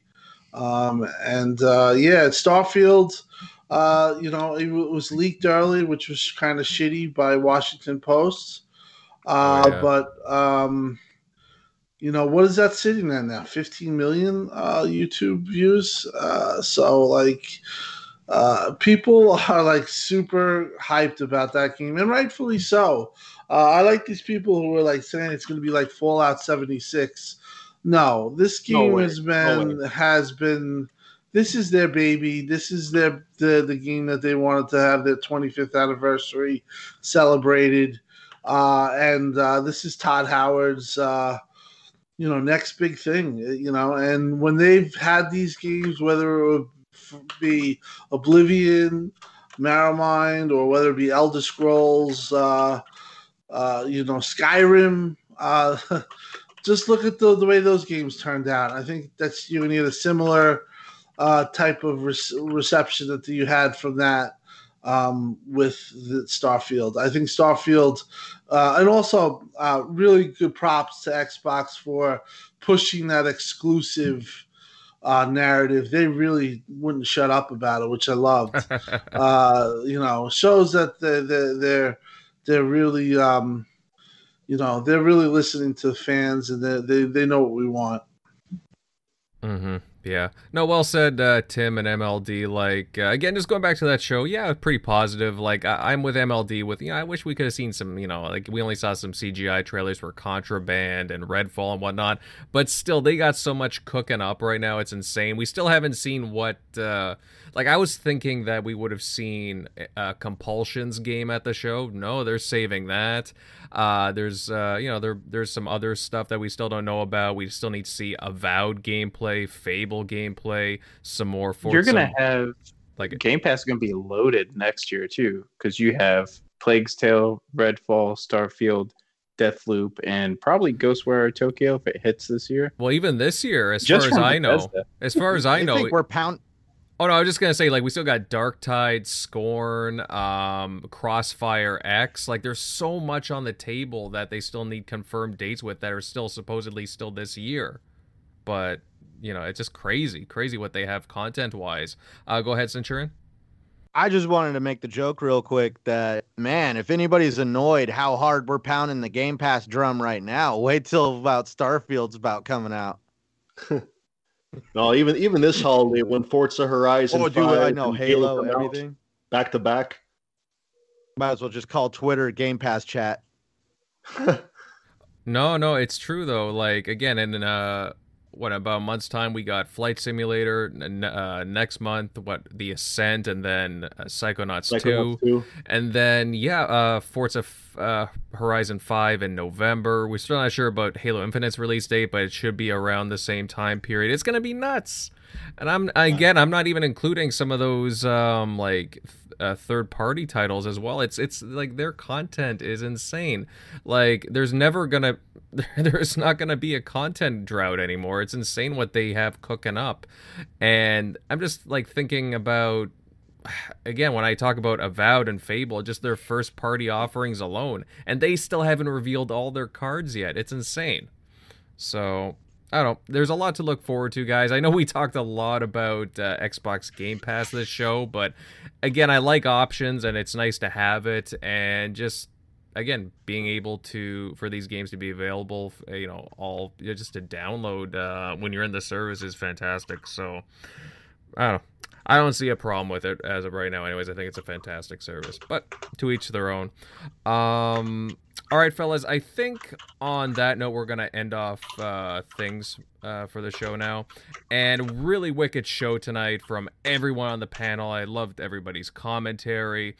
And, you know, I, I gotta say, like, I know this is an Xbox centric show, but damn, Microsoft is really on a roll lately, especially on the gaming scene. Like, all the Xbox stuff for the, from the past month and so, they're still announcing stuff. It's fantastic. Great to see that energy continue.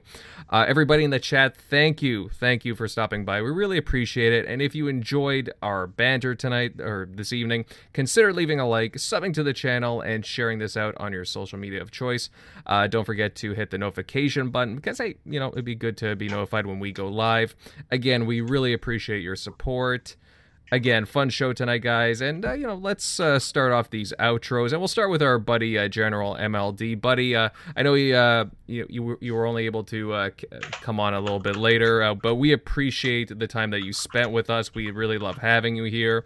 where can everybody find your content at? Uh, yeah, uh, thanks for having me again. Uh, let's see. At MLD Ghost is the Twitter handle. Uh, General MLD is my YouTube channel. And uh, yeah, I'm, I'm on pretty regularly. Yeah, it's, it's always a fun time talking with you guys. Thank you. Absolutely, buddy. Uh, let's see here. Centurion, buddy. Hey, good show as always. Where can everybody follow you at? Yes, definitely a good show. Thank you, everyone, for turning out tonight. Thank you, gentlemen, for being here. It was an absolute blast.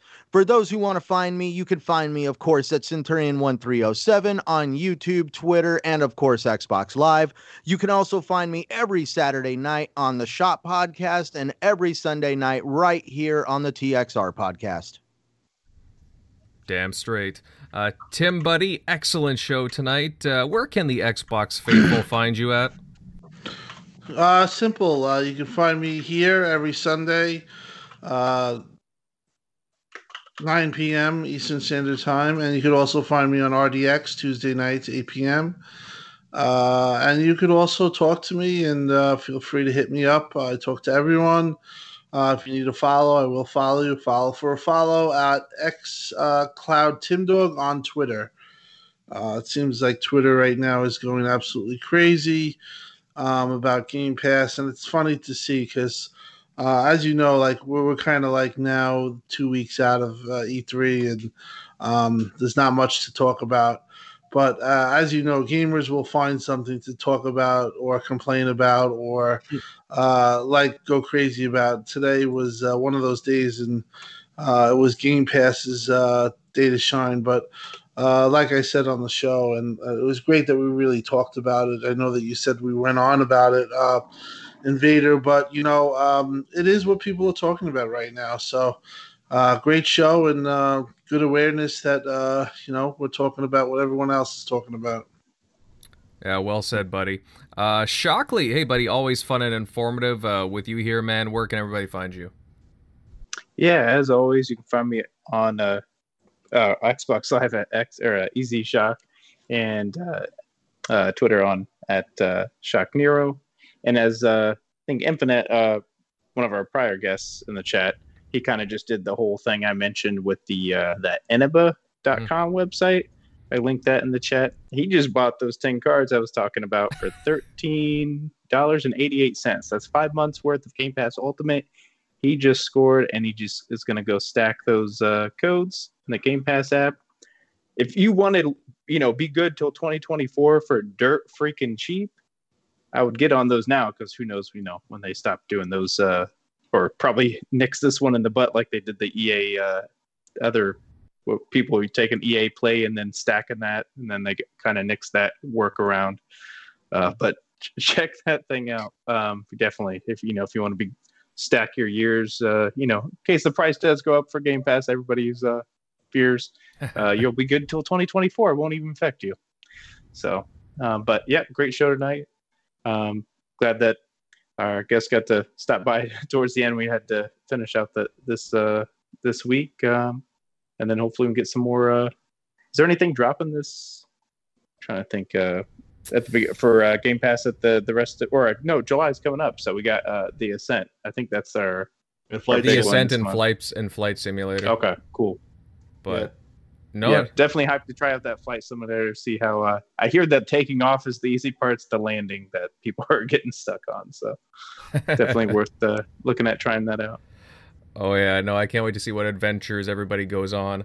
Um, yeah, and I, I took advantage of your advice, Shock, a couple of months ago with the Eneba, so uh, I'm pretty stacked too. So uh, thanks. Oh, did it work for you? Oh my god, I was just like, how, how are, how are they getting these? And it's funny because you look at they're selling the three month cards for regular price, like twenty five dollars on there, um, but the the fourteen day trial cards are like a dollar seven euros, which is like yeah, just a little over a dollar. It's ridiculous. Mm-hmm.